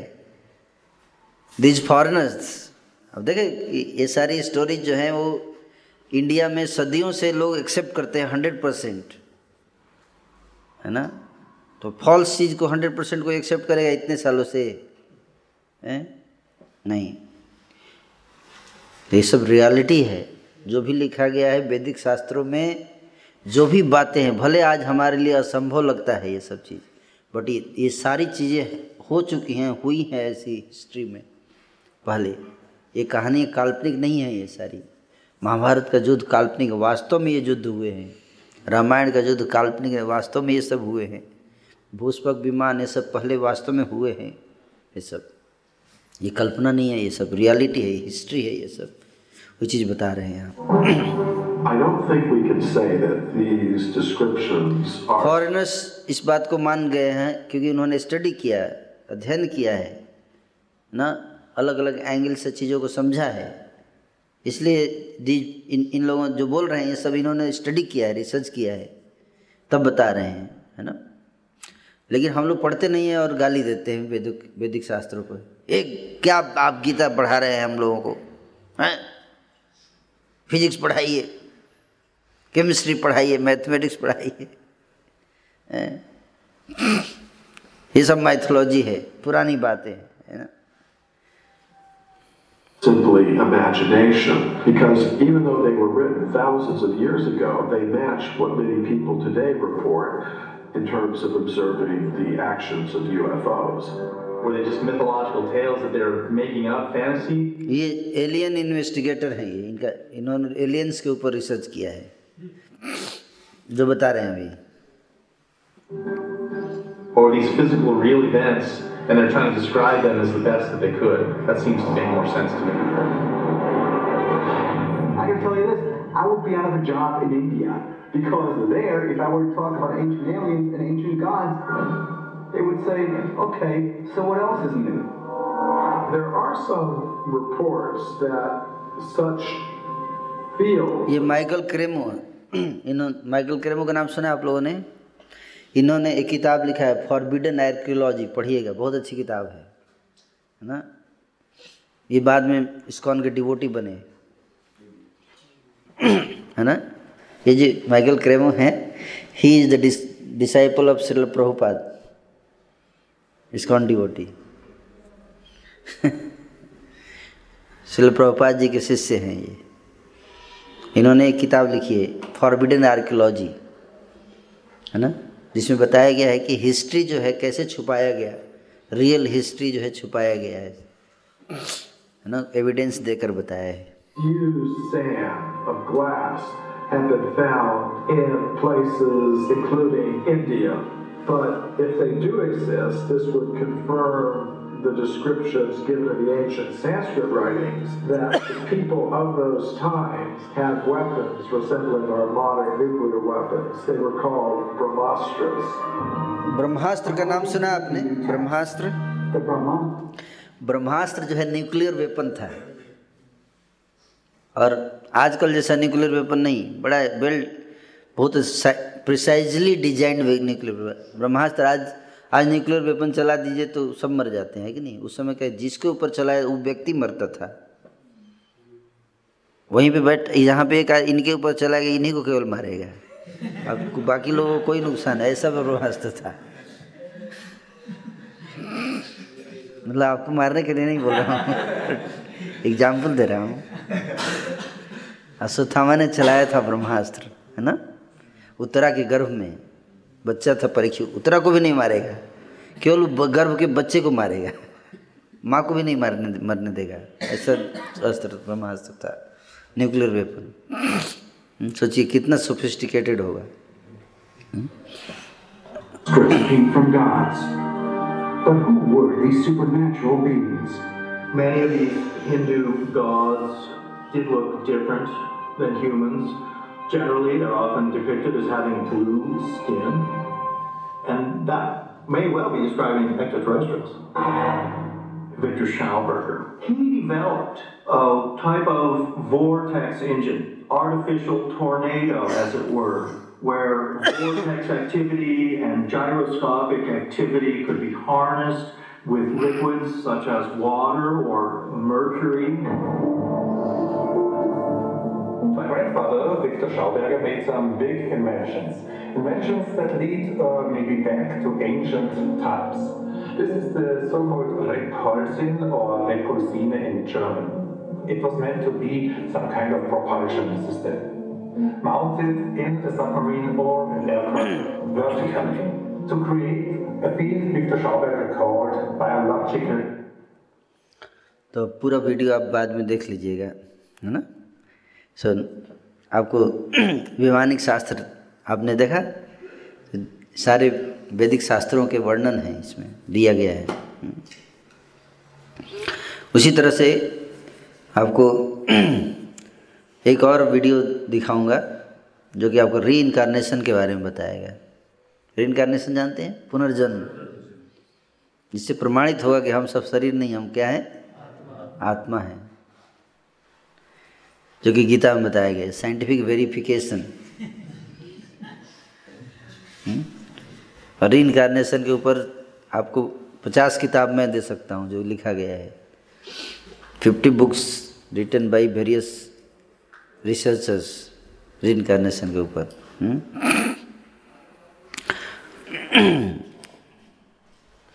तो हम, ये इंडिया का, आगरा का केस है ये।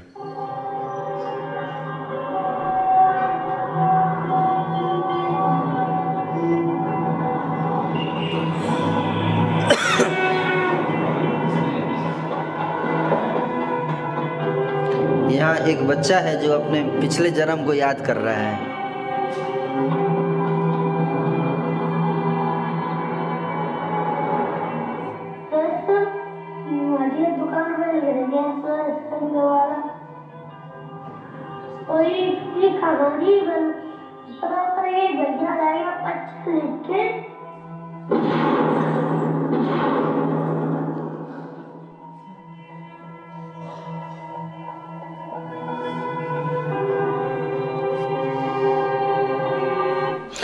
सिक्स ईयर ओल्ड टीटू नाम क्या है इसका?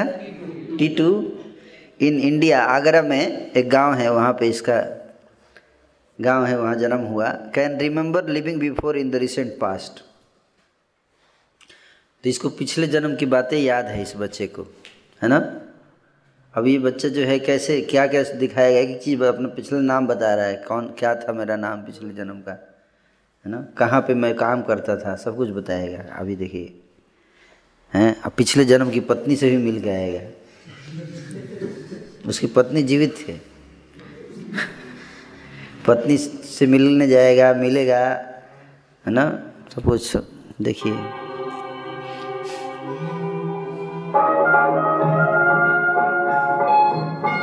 बाद विलेज बाद बाद विलेज का नाम क्या है? बाद।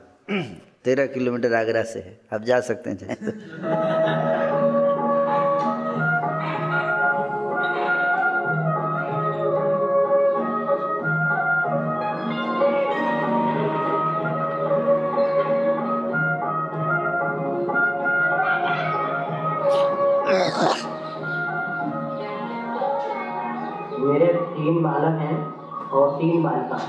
मेरे पास छह बच्चे हैं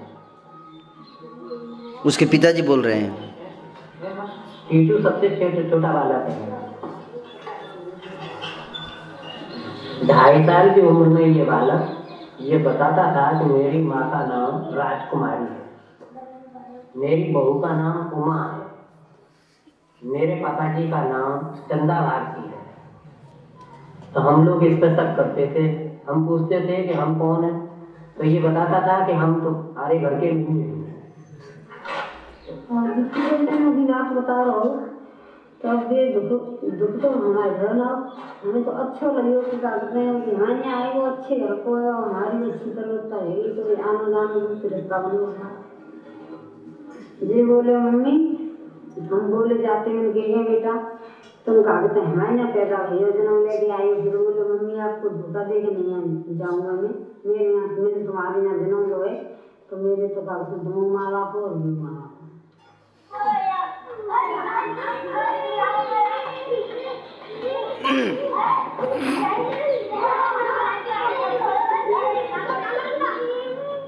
साधारण तो है, और बहुत ही साधारण है। बच्चों में खेलता है, कूदता है।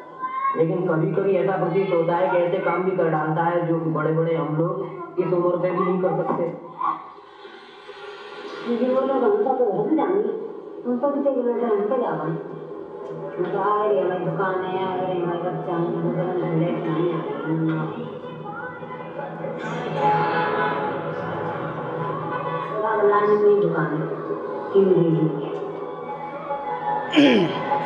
मेरे को बच्चों को तो उसने बताया कि मेरी पत्नी है, दो बच्चे हैं, सोनू और मोनू। पत्नी का नाम है उमा। मेरा शॉप है आगरा में ना? वहाँ जाना है मुझे घूमने।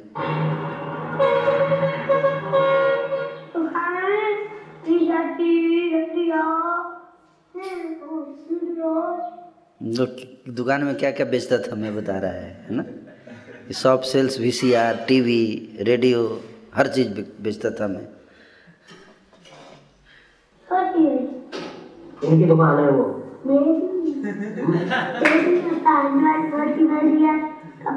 शाहगंज शाहगंज का घर भी मेरा है। मेरे से ले लिया गया था मैं मैं एक दिन उसको वापस लेके आऊँगा।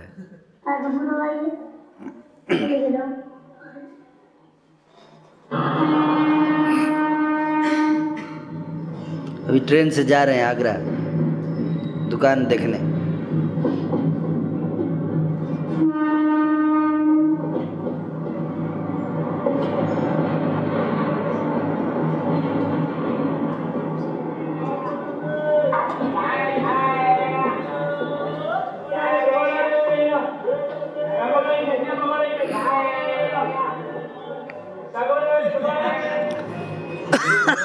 फैसला किया कि मैं आगरा जाकर पता करूँ कि जो मेरा छोटा भाई टीटू बोलता है, वो सच है कि नहीं?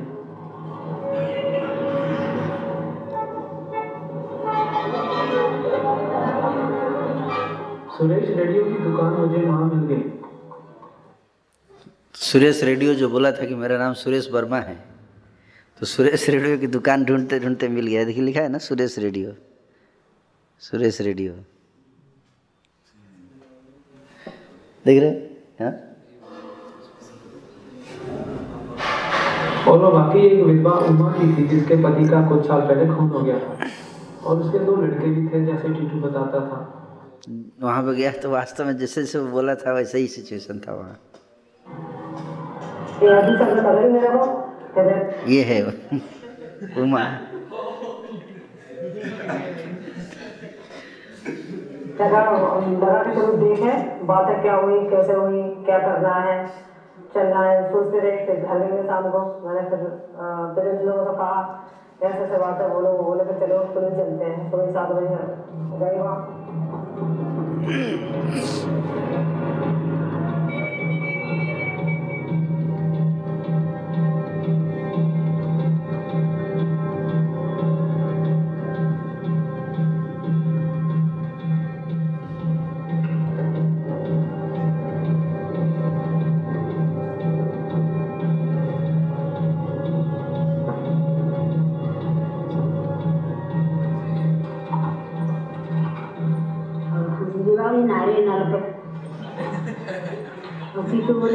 को जी मेरे तो घर वाली आई तो अभी नहाई रही हो नल पे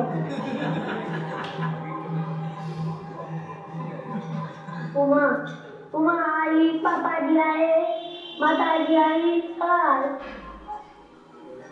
तो ये हम द्वार पे बैठा देते हैं और कीटू बोला भैया बोलो ये तो भूते बोले को मम्मी जी घाट में बैठी है यहाँ रे बुलाला जाके दो बात करूँ माने तुम्हें आ कीटू बोले वहाँ से ट्रेन में पहचान लो कना पहचान लो तो बोली दो पति के मरों कौन काम, पढ़ रहे हैं कि घर ही बैठे हैं? वो बोली कि मैं तो दोनों डालता दोनों बच्चे डाल रही दोनों तो जी बोले अच्छा तो मैं पहचान करे तरिया फिर वो पर आके तो मैं क्या हम धौलपुर दीदी के यहाँ गए वहाँ दोनों राम सन को लेके साथ मेला करने के लिए तो तुमने बना के बोलते चुप है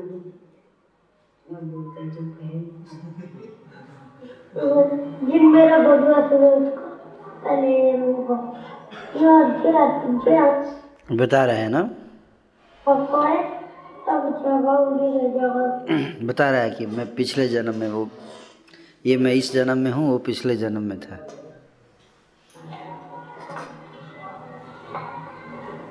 यही है साहब मुझे अपनी याद है ले क्या ये पाया This is my wife. मैं घर के बाद साड़ी हज़ार गए तुम उतने तो मम्मी मेरी वहाँ का दो लाख दो हज़ार की साड़ी पहनती है तुम गंदी धोती से बाहर मत जाओ हम भगवान जावा है तुम मम्मी गरीब हो हमें ना अच्छा लगा तू कहोगे तो प्राप्त को मकान दियो दियो ना दिल ना लगा तू फिर जब मार दिन तक ऐसे बालक तो तुम तो आ गए जाओ ना ठीक है तू आगे जाओ का मल्लान ना पहचान कहाँ जाओ अगर इतना मैं आ तो आई झोला अपने झूठे तो और चलने दो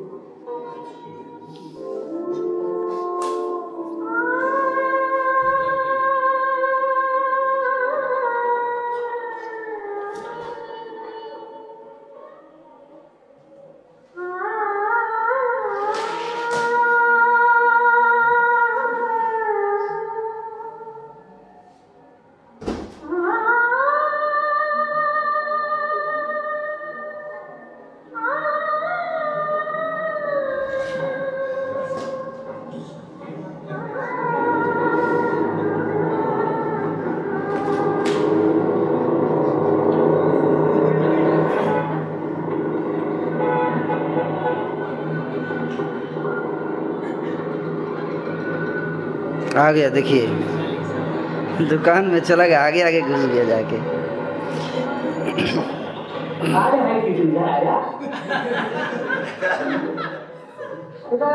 इधर आ भाई नमस्ते नमस्ते बता दे नमस्ते करते होते बता दे बता दे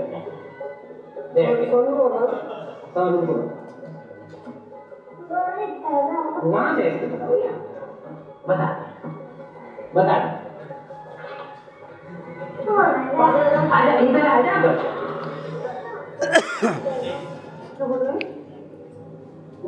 नाम किसका फ़ोटो का फ़ोटो नाम क्या? तो मैं कब चलाया था कब चलाया था मेरा पास था मैंने तो पहले भी चलाया अच्छा काय के लिए? ये छोटा का अपनी सबका अपना बच्चा है और फिर से जरा सकता मुझे उसके ऊपर, जब भी मेरी करीब दो साल बाद मेरे घर पर भी मेरे पास आया वो सबसे बढ़ गया मुझसे, और मुझे छोड़कर नहीं जाता, कहीं पर भी बड़ी मुश्किल में अपना खुद से पड़ा था। एक बार फिर वो आया तो गली में जा रहे थे, हमारी पुरानी नौकरानी मिली माया। तो माया ने भी समझा कि ये बच्चा यही है, सोनी, सोनू है सोनू है? उन्हें क्या सोनू से वो कि आपसे तो कोई पहचानती नहीं ना कौन भी तो तो हमारी ये जिज्ञासा हुई कि इसके बालक जब ये कहता रहता था कि कौन से हैं तो हमें कहा देख तो दिया जाए कि कौन से हैं। हम लोगों ने तो कभी देखा नहीं था। तो हमने उनके घर पहुँचने के बाद हुई कि आप अपने बालक पड़ोसियों के बालक और इनके सभी बालकों को एक झुंड में बैठा दीजिए। जब हमने कहा कि आप ये बताइए कि रोनी सोनी कौन से हैं जिनके लिए आप रोज कहते रहते हो तो ये हमारी गोदी से उठा और दोनों रोनी सोनी दोनों बालकों को पकड़ लाया।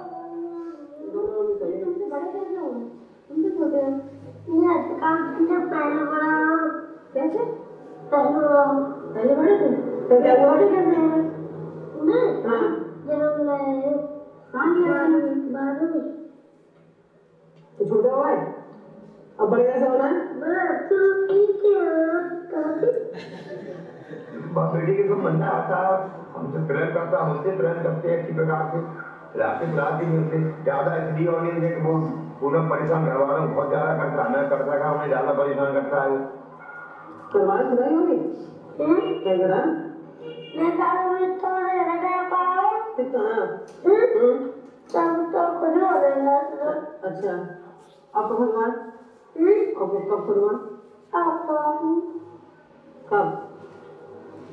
कब कुछ प्यार पढ़ाई ना बोले करे आ रहा हूँ आ रहा हूँ हम ले रहे थे आ रहा तुम ले रही ठीक मैं डाल रहे थे ऐसा नहीं जो बच्चा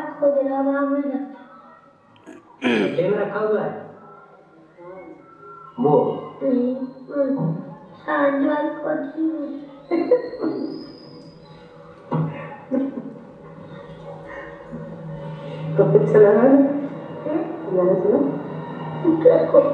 गाओ चला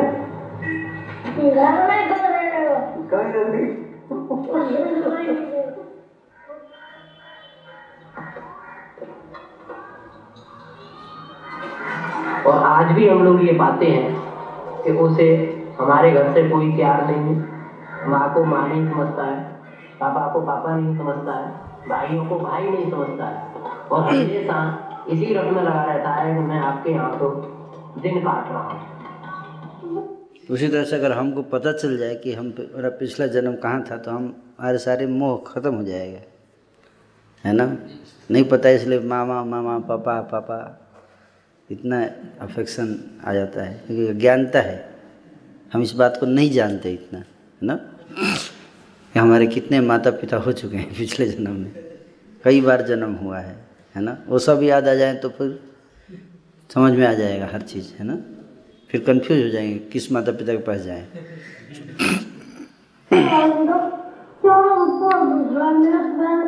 बोल रहा है कि ये सब पहले ये, सब पहले से अलग है दिख रहा है। बता रहे दुकान में सेटिंग चेंज हो गया है। और अलग अलग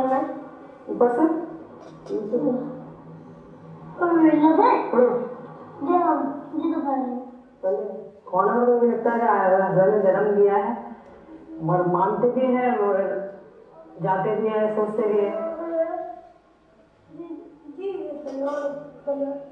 उससे ज़्यादा फिर कोई बखत नहीं रहता है काफ़ी दूर का फासला है तो इसलिए मतलब सोचा है कि है तो जन्म तो बस तो मिलते रहेंगे जाते आते रहेंगे हम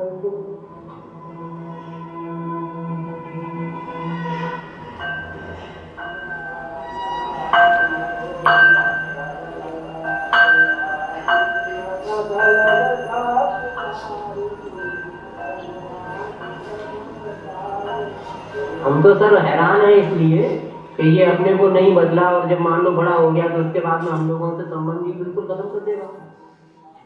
बहुत बड़ा उल्टा आती है ना कि अपना बालक होते हुए और ये सारी कहानी जबकि हम वैज्ञानिक युग के होते हुए इस बात को बिल्कुल नहीं मानते। लेकिन आज प्रत्यक्ष रूप में देख रहे बाहर आइए नमस्ते जी। ये मेरे घर एक ऐसा बालक आया है। कभी कहता है मेरे गोली मारी, कभी कहता है मेरे माता पिता तुम नहीं हो, कभी कहता है मुझे हॉस्पिटल ले जाने के बाद में शमशान भूमि ले गए। शमशान भूमि में आग लगा दी, आग लगाने के बाद में लोगों ने पानी डाल दिया और पानी डाल के मुझे यमुना में फेंक दिया। तो हमें ऐसा प्रतीत होता है कि पुनर्जन्म की या कोई विशेष बातें हैं। हमें समझा सकोगे आप? ऐसा है। जन्म होने के बाद में बाल्यावस्था, युवावस्था, प्रौढ़ावस्था, जो ये बनी रहती है, इसी तरीके से हमारे देहांतर जन्म जन्म जन्मांतर चल, चलते हैं। और ये अखंड रूप से चलता है। जिन व्यक्तियों की आकस्मिक मृत्यु हो जाती है।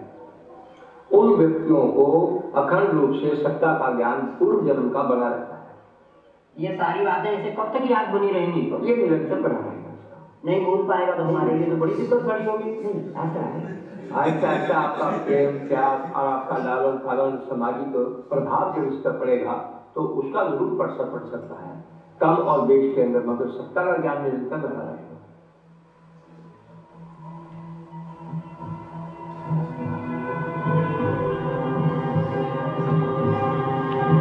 कुलदीप ने गोली मारी? क्या कर रहे थे? अब अब पूछ रहे हैं कि तुमको गोली किसने मारी? है ना? इसको गोली मारा था ना पिछले जन्म में? मर्डर हुआ था। पूछ रहे हैं किसने गोली मारी थी तुमको? बोला मैं इसके बारे में बात नहीं करना चाहता।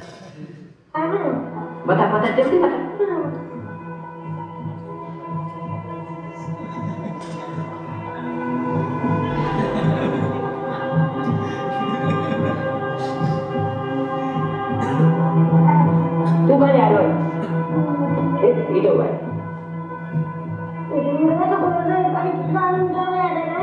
बता रहा कि मैं काम करके आ रहा था, घर पे वापस आ रहा था, लौट रहा था गाड़ी से। अब बता रहा है कैसे, किसने गोली मारी, ना?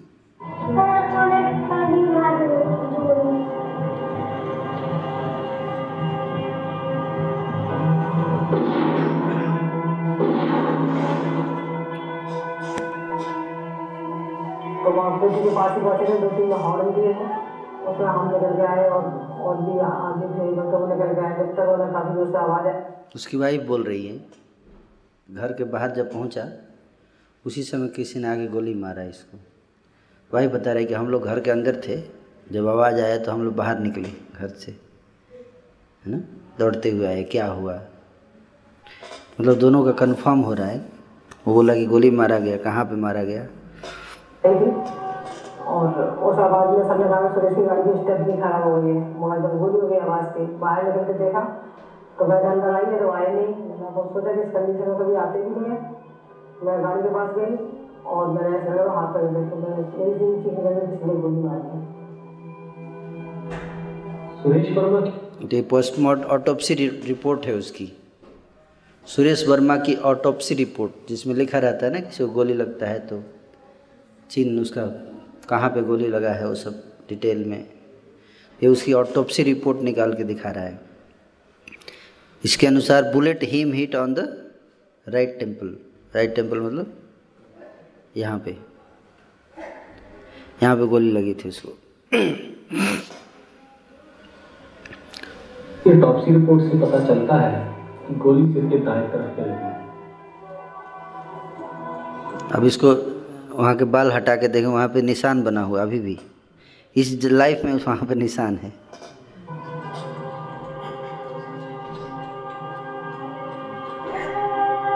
रिपोर्ट से यह भी पता चला कि जख्म कितना गहरा था और उसका कान से कितना फासला था। हैरानगी की बात है कि टीटू के सिर पे एक जन्म निशान है।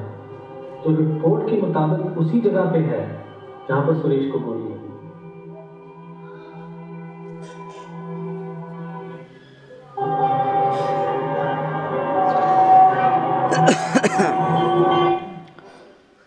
तो ये आपको हमने पुनर्जन्म के बारे में बताया। तो ये रियल इंसिडेंस है। ऐसे ऐसे हज़ारों इंसिडेंसेज हो चुके हैं। ऐसे रिकॉर्डेड हैं बच्चों के। तो अपने पिछले जन्म को याद करते हैं।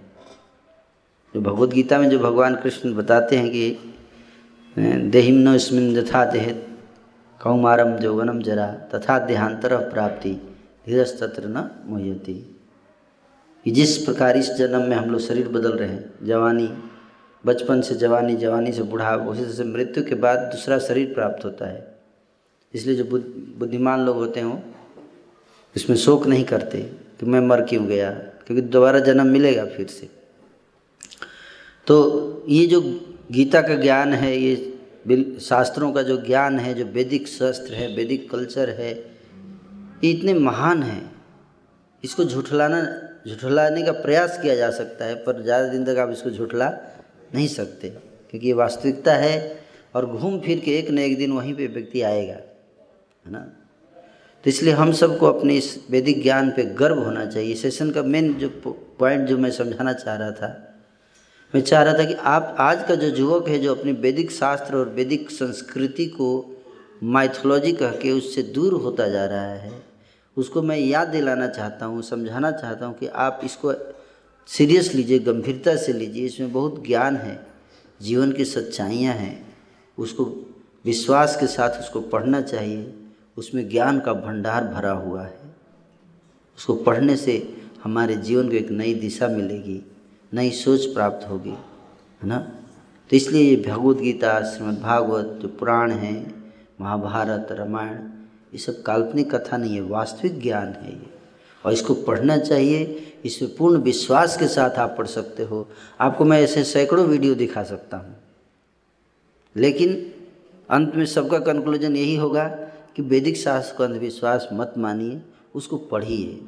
समय दीजिए उसको पढ़ने में, है ना? तो आप सबसे मेरा यही अनुरोध है कि आप इन ग्रंथों को, है ना? इसलिए आज हम देखो अस्कॉन के माध्यम से हम लोग बुक डिस्ट्रीब्यूशन महीने में इतने सारे गीता बांट रहे हैं, क्यों बांट रहे हैं? इन ग्रंथों में ज्ञान है, लेकिन बांटने के दौरान हम, आप सब भी जो बांट रहे होंगे, आपका अनुभव होगा कि लोग सोचते हैं ये सब बेकार की किताबें हैं, इसका कोई वैल्यू नहीं है। क्यों? क्योंकि उनको बताने वाला कोई नहीं है। उनके दिमाग में भूसा भर दिया गया है। ये सब अंधविश्वास है सब की कोई ज़रूरत नहीं है, ये सब काल्पनिक है, क्योंकि कोई वास्तव में सही तरीके से इन किताबों को बता नहीं रहा है। तो आप सबसे मेरा यही रिक्वेस्ट है कि आप सब इसको पढ़िए। और इस ज्ञान को सौ लोगों तक पहुंचाइए। है कि नहीं? ये भी मेरा रिक्वेस्ट है आपको वीडियो चाहिए वीडियो दे दूँगा सारी वीडियो लिंक सब कुछ दे दूँगा। आप ये सब यूट्यूब पे अवेलेबल है है ना? इसके लिंक सारे। आप मैं, मैंने नहीं बनाया इसमें से एक वीडियो मैं तो बस इधर से लेके आया हूँ। सारा अवेलेबल है यूट्यूब पे पर पर ये चीज़ें लोग देख को नहीं दिखती है। ये भी है वहीं पे है। उसी इंटरनेट पे ये भी है, लेकिन ये चीज़ दिखेगा नहीं। है कि नहीं? सारा चीज़ है। लेकिन जो जानना चाहता है उसको मिलता है, जो नहीं जानना चाहता है वो अंधेरे में रहता है। हैं? तो आप सब पढ़िए इसको, इन किताबों को और अपने जीवन को सफल बनाइए। डाउट नहीं करना चाहिए। हैं? डाउट नहीं करना चाहिए वैदिक शास्त्रों पे। ये वास्तव में सही ज्ञान, सत्य का ज्ञान देते हैं। उसको श्रद्धा से पढ़ना चाहिए। हैं? डाउटिंग मेंटालिटी से पढ़ेंगे तो फिर हम समझ नहीं पाएँगे। फेथ रखना चाहिए, है ना? वैज्ञानिक प्रमाण की ज़रूरत नहीं है। अब ये बच्चा जन्म लिया अब क्या और वैज्ञानिक प्रमाण चाहिए, बताइए? हैं? अब कैसे आत्मा उस शरीर से निकली और इस शरीर में घुसी, ये तो नहीं बताया जा सकता। लेकिन जब बच्चा याद कर रहा है, इसका मतलब वही व्यक्ति है तो कैसे आया वो तो अलग बात है। पर जैसे भी आया हो, आया है, ये तो क्लियर है। है कि नहीं?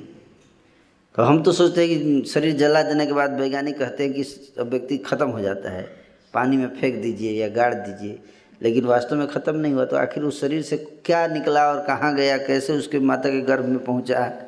ये सब वैज्ञानिकों को कुछ पता नहीं है। जो कि वैदिक शास्त्र बताते हैं डिटेल में कैसे आत्मा जाती है एक शरीर से दूसरे शरीर में। तो उसको पढ़ना चाहिए, श्रद्धा से पढ़ेंगे। डाउट नहीं करना चाहिए, है ना? विज्ञान अभी अधूरा है, उसको हर चीज़ नहीं पता है, आधुनिक विज्ञान को। सारा ज्ञान नहीं पता है। रिसर्च करते जा रहे हैं। लेकिन हो सकता है आज जो बोल रहे हैं, कल बोले कि नहीं, ये आज वो गलत था, है? लेकिन गीता का ज्ञान बदलता नहीं है, ये हमेशा वही है। पहले भी गीता यही थी, आज भी यही है, और हज़ार साल के बाद भी यही रहेगा, क्योंकि इसमें कोई परिवर्तन नहीं होता। ये ज्ञान फिक्स है, क्योंकि ये सत्य भगवान के द्वारा दिया गया है। मैं यहीं पे विराम दूँगा। किसी का कोई प्रश्न है तो एक या दो प्रश्न ले सकते हैं। Hare Krishna otherwise will conclude the class yes any question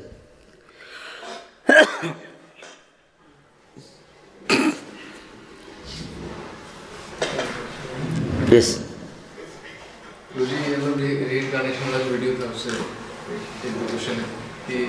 एक है तो इसको वैसे इसको पता लग गया कि, इसको पता लग गया कि वो पहले डिफरेंट माता पिता है, अभी नए माता पिता हैं, पुराने।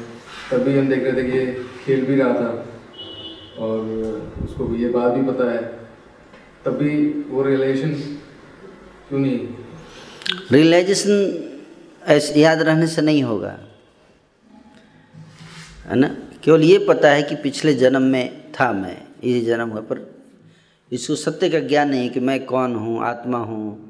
भगवान है ये सब याद नहीं है है ना?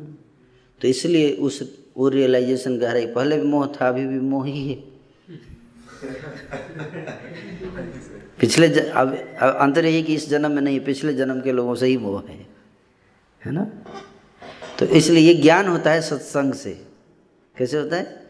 सत्संग से है ना? सत वास्तविक ज्ञान जो है सत्संग में आता है ना? लाइक दैट तब व्यक्ति समझता है, यथा स्थिति, हमारी स्थिति क्या है? है ना? तो अदरवाइज़ फिर भूल जाता है व्यक्ति, फिर से नए रिलेशन बना लेता है, फिर संसार में मन लग जाता है। है ना? तो इसलिए कोई ज़रूरी नहीं कि पिछले जन्म का याद रहेगा तो हम सीरियस डिवोटी बन जाएँगे। ऐसा कोई ज़रूरी नहीं है।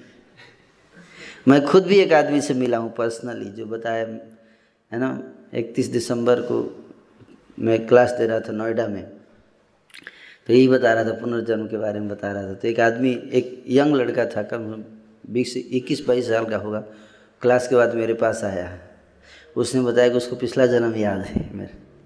आप सही बोल रहे हैं, मेरे को, मुझे पिछला जन्म मेरे को याद है। और फिर उसने बताया कि पिछले जन्म में मैं डाकू था, है ना? अब पुलिस से मुठभेड़ में मारा गया था। गाँव का नाम भी बताया। बोला कि अभी मेरा जन्म उसी गाँव के बगल वाले गाँव में हुआ है।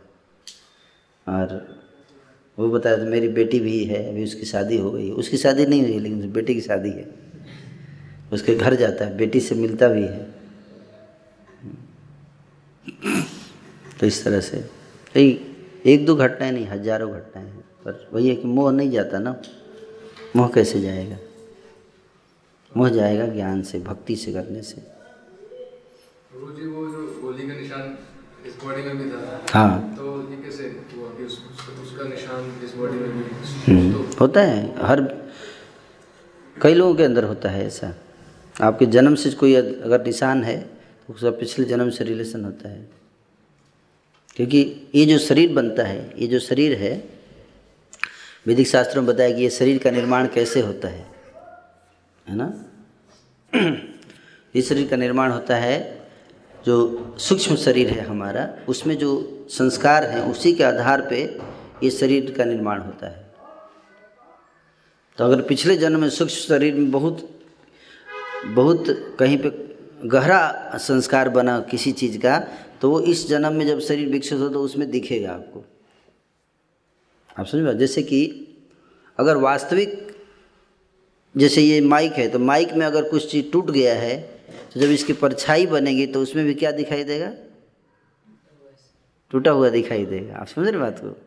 उसी तरह ये शरीर जो है, वो हमारे सूक्ष्म शरीर का परछाई है। तो जब सूक्ष्म शरीर से भौतिक शरीर बनता है तो सूक्ष्म शरीर में जहाँ पे चोट लगी रहती है, जहाँ पे घाव होते हैं, वो वो संस्कार रहते हैं कि यहाँ पे मेरे को बहुत ज़ोर से चोट लगा था। तो उसी के आधार पे जब अगला शरीर बनेगा तो उसमें उस तरह का निशान बनता है, उसी संस्कार के कारण, इस तरह से। और कोई प्रश्न? हाँ। ये कहना चाह रहा हमारी हम इतने ज़्यादा इनरिच्ड थे नॉलेज में और हमारे पास टेक्नोलॉजी भी थी, हमने लिख रखा है इतना विमानों के बारे में। फिर कहाँ चूक हो गई? वो तो सोचने वाली बात है, उसको डिस्कस कर सकते हैं कभी, पर कहीं ना कहीं हुई है चूक। ये भी सही है। और चूक क्यों हुई, कहाँ हुई, वो तो अलग सब्जेक्ट मैटर है दैट वी कैन डिस्कस है ना? बट इस प्रेजेंटेशन में हमने यही बताया कि that was advance system was there है ना? अब कहाँ चूक हुई, कैसे हुई? It's a matter of study है ना? क्यों हुआ? हो सकता है, कुछ भी हो सकता है ना? क्यों हुआ? एडवांस होता है व्यक्ति एडवांस जनरली जब आपके पास बहुत पैसा आता है तो आपका विलासिता का जीवन भी आ जाता है। कई बार व्यक्ति बहुत पैसा थन आ जाए तो कम व्यक्ति जो है वो उसमें बह जाता है। तो उस तरह से चीज़ें हो सकती हैं। राजा लोग पैसा था तो धीरे धीरे कल्चर सिस्टम जो है वो उसमें विदेशी लाए, आए आतंकवादी आते हैं, उड़ा देते हैं। है कि नहीं?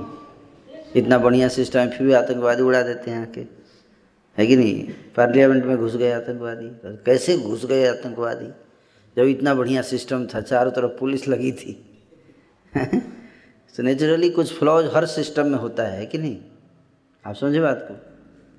सिस्टम में फ्लॉज पार्लियामेंट में कैसे घुस गए? फ्लॉज था तभी तो। है कि नहीं? उसी तरह से मुसलमान आक्रमणकारी जो है घुस गए। धोखा दे के घुस गए, कैसे घुस उसका भी हिस्ट्री आपको पढ़ा देंगे कभी। हैं? यस हम लक्ष्मी माँ को जब पूजा करते हैं उनको हम प्रे करते हैं तो क्या हमारा उनको प्रे करने का जो संदर्भ होता है क्या कि वो धन धन वर्षा एंड ऑल मतलब उसको मनी से रिलेट करते हैं। तो क्या लक्ष्मी अगर मनी से रिलेटेड है मतलब अगर कहते हैं कि धन धान्य से इनका इंसिडेंस हम देखते हैं धन धान्य की देवी तो उनको प्रे हम करते हैं पूरा इंडिया प्रे करता है और हम देखते हैं धन धन कहीं और मैग्नेट मनी मैग्नेट कहीं और है। क्योंकि और हम सब जान रहे हैं कैपिटलिस्ट सोसाइटी में money is the mover so हम इसको किस तरीके से समझ सकते हैं? क्योंकि ये सारा तो, तो पाप भी तो करते हैं प्रे भी कर रहे हैं और पाप भी कर रहे हैं। लक्ष्मी जी को प्रे करते हैं लेकिन उस उसके आधार पर आचरण वैसा नहीं है ना? है कि नहीं? इंसान स्वार्थी होता जा रहा है प्रे करने से क्या होगा? अब मैं प्रे करूँ कि हे भगवान है ना इनका मर्डर करा दीजिए। वो वो प्रे कर रहा है कि मेरा मर्डर करा दीजिए। तो भगवान तो कन्फ्यूज़ हो गए ना। कन्फ्यूज़ कर दिया हमने उनको प्रे करके। भाई किसको मारूं पहले? दोनों मेरे भक्त हैं। तो ऐसे लोगों का प्रेयर भगवान नहीं सुनते। समझने का प्रयास कीजिए। बोले, भगवान, उसका सारा पैसा मेरे अकाउंट में ट्रांसफ़र करा दीजिए प्लीज़ लक्ष्मी जी। नहीं। भगवान आपके कर्म का, कर्म क्या है वो भी देखते हैं, है ना? कि कैसा कर्म किया है आपने। कर्म अगर आपका अच्छा नहीं है तो आप कितना ही प्रार्थना करोगे, नहीं मिलेगा। इस बात को समझ लीजिए। केवल प्रे करने से नहीं मिलता है चीज़ें। है कि नहीं? प्रे हम्म। करने से केवल नहीं मिलेगा। आप जाके अपने बॉस से प्रे कीजिए। नेचुरली खुश होगा, थोड़ा बहुत एक्स्ट्रा दे सकते लेकिन आपने कोई काम ही नहीं किया, जाके प्रे कीजिए। तो क्या करेगा? बाहर निकाल देगा, चपलूसी कर रहा है ये। हैं? प्रे करने का मतलब है कि अगर आप मेहनत कर, किए हैं, और उसके बाद प्रे करेंगे तो आपको एडिशनल पर्क दे देगा। है कि नहीं? काम से खुश है, और साथ ही साथ व्यवहार भी अच्छा है। आप समझ रहे बात को? मज़ाक नहीं बोल रहा हूँ। ये फैक्ट है मेहनती आदमी है और भाव, व्यवहार भी अच्छा है। जब दोनों अच्छा हो जाता है तो व्यक्ति प्रमोशन हो जाता है। आप समझे बात को? उस तरह से है ये। लेकिन मैं, लेजी आदमी केवल प्रे कर रहा है। केवल केवल आके चाप, उसको चापलूसी कहते हैं। उसको कोई प्रमोशन नहीं देगा। अपने पर रिस्क लेके देखना पड़ेगा फिर। नहीं? समझ में आ रहा है कॉन्सेप्ट सिंपल एग्ज़ाम्पल से बता रहा हूँ, इसलिए आपको समझ नहीं आ रहा होगा। पर रियलिटी ऐसे ही है। देवी देवता कहते God help those who help themselves हैं? तो पहले खुद जितना शक्ति है, उतना मेहनत करो और अच्छा व्यवहार रखो। पाप का कार्य मत करो, दूसरे के नुकसान के लिए मत सोचो। तब भगवान आपको हेल्प देंगे। है कि नहीं? आपको पैसा दे देंगे तो आप क्या करोगे? भगवान ही भी पूछेंगे ना। तुम पैसा मांगो, करोगे क्या तुम पैसा लेके? तो शराब पीऊँगा ना। तो भगवान नहीं नहीं दूँगा फिर। है कि नहीं? आप बोलोगे, पैसा आ जाएगा तो मैं इस्कॉन में दान दूँगा, प्रचार में लगाऊँगा। फिर देखिए। यस आएगा पैसा। सही बता रहा हूँ। कुछ ऐसे लोग भी हैं मतलब जो पाप कर रहे हैं प्रभु जी नहीं उन आपका नाम क्या है? सुधांशु सुधांशु जी के प्रश्न का एक बार अच्छे से। तो आप समझे बात को कैसे भगवान कृपा देते हैं? कृपा ये नहीं कि कोई आके चापलूसी कर दिया तो कि भगवान मूर्ख नहीं है। लक्ष्मी जी मूर्ख नहीं है। है ना? हम लोग मूर्ख हो सकते हैं। नेता मूर्ख हो सकते हैं, क्योंकि उनको सर्वज्ञ नहीं, उनको पता नहीं है हर व्यक्ति के हृदय में क्या चल रहा है। लेकिन भगवान को केवल बात पे नहीं जाते, वो हृदय भी देखते हैं, है ना? तो इसलिए भगवान हर व्यक्ति की प्रार्थना नहीं सुनी जाती है, कहने का अर्थ है ना? जो व्यक्ति उस योग्य होता है, उसकी प्रार्थना सुनी सुनी जाती है। तो ऐसा नहीं है कि इंडिया के लोग प्रार्थना कर देंगे तो भगवान के लिए इंडियन अलग है, पाकिस्तानी अलग है। उनके लिए कोई इंडियन पाकिस्तानी नहीं है। उनके लिए सब बराबर है। लक्ष्मी जी के लिए सब बराबर है। जो भी हो सकता है कोई इंडियन हो और पाप कर रहा है, अब कोई अमेरिका का व्यक्ति है, मेहनत कर रहा है, लेकिन पाप नहीं कर रहा है, दूसरे का नुकसान नहीं कर रहा है तो लक्ष्मी जी ज़्यादा कृपा करेंगे अमेरिका वाले पे। है ना? हो सक, हो सकता है वो लक्ष्मी का नाम भी नहीं सुना है, लेकिन अगर मेहनत कर रहा है, ईमानदारी से तो उसको कृपा मिलेगा। अब कोई लक्ष्मी का नाम जानता है, पूजा भी करता है, मन में कपट है तो लक्ष्मी जी उसको कुछ भी नहीं देंगी। ऐसा भी है। इस बात को समझना चाहिए, है ना? तो भगवान ये नहीं देखते कि आप केवल प्रार्थना नहीं देखते, आपका आचरण भी देखते हैं, आपका व्यवहार भी देखते हैं, है ना? ये भी जानना चाहिए। आप आप समझे सुधांशु जी? है?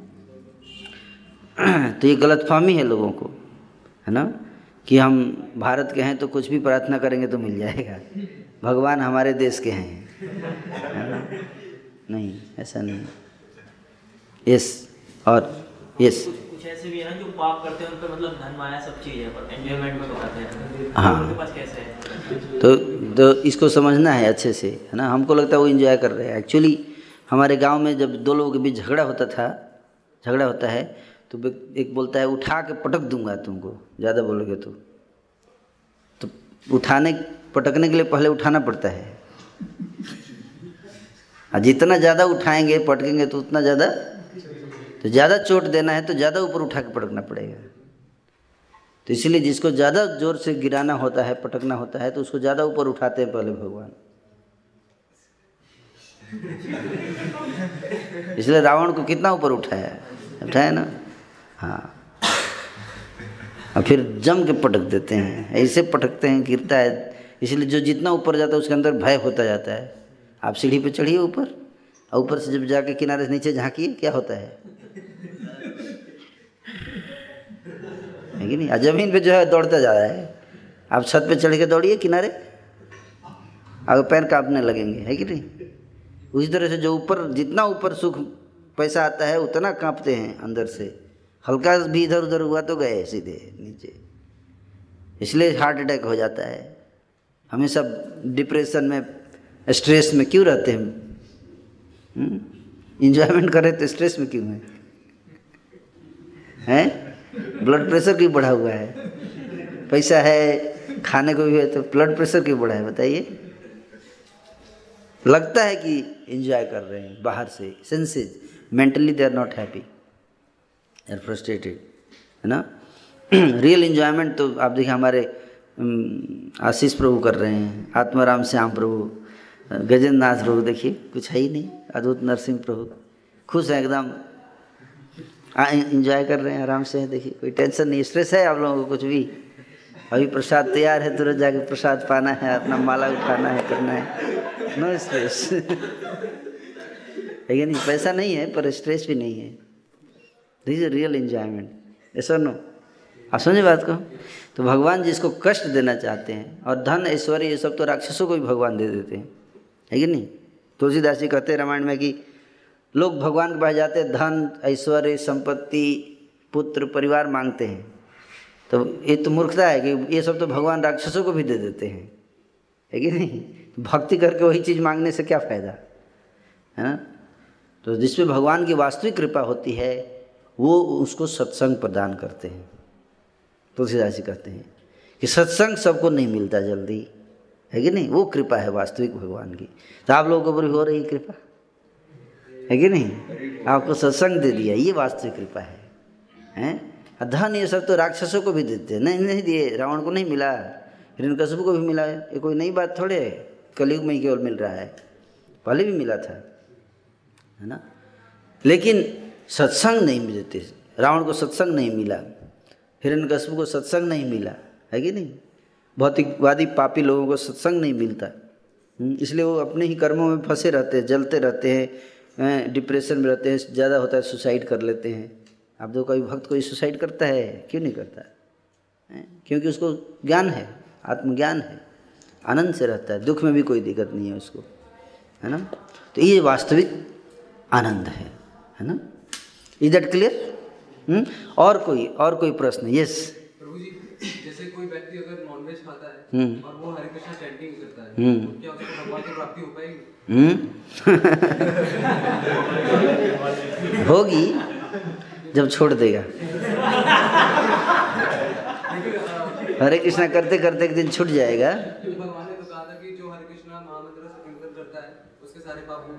पाप माफ़ हो जाते हैं, पर फिर खा लेगा ना। फिर से कर लेगा तो फिर से करना पड़ेगा मंत्र। तो फिर पाप हो जाएगा, फिर खा लेगा अगले दिन। तो फिर से मंत्र करना पड़ेगा।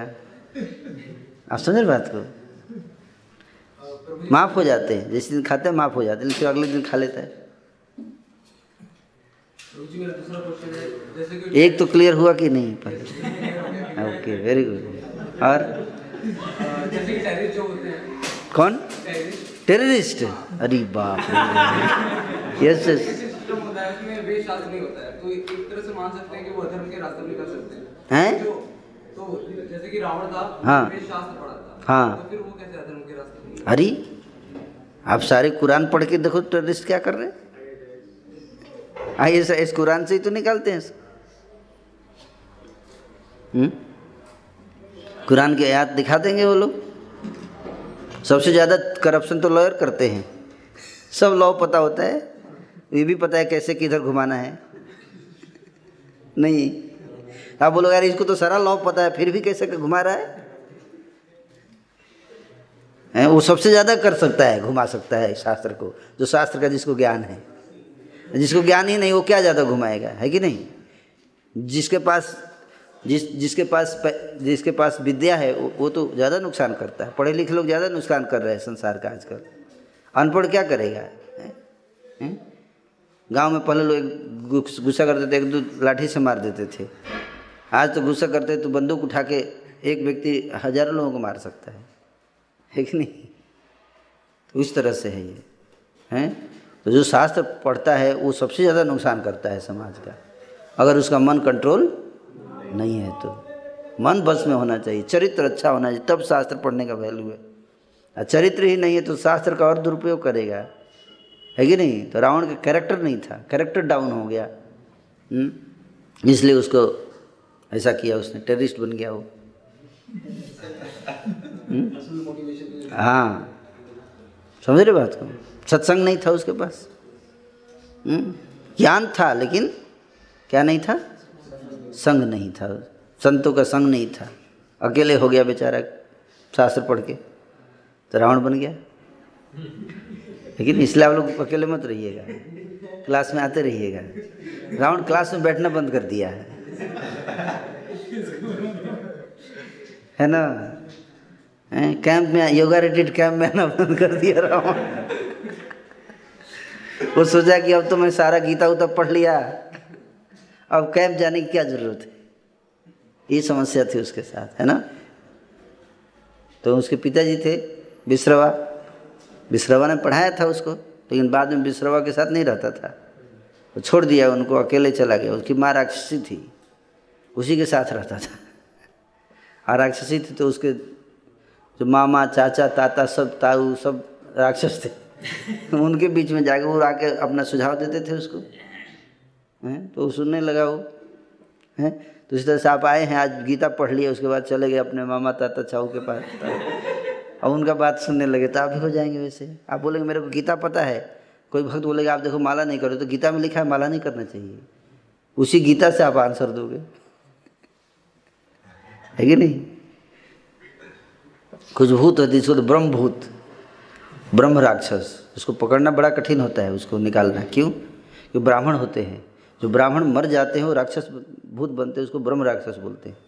उन, अगर कोई ओझा मंत्र बोलता है तो उनको मंत्र पता होता है, काटने वाला भी, क्योंकि ब्राह्मण होते हैं पिछले जन्म के। तो उल्टा मंत्र बोल के ओझा का मंत्र काट देते हैं।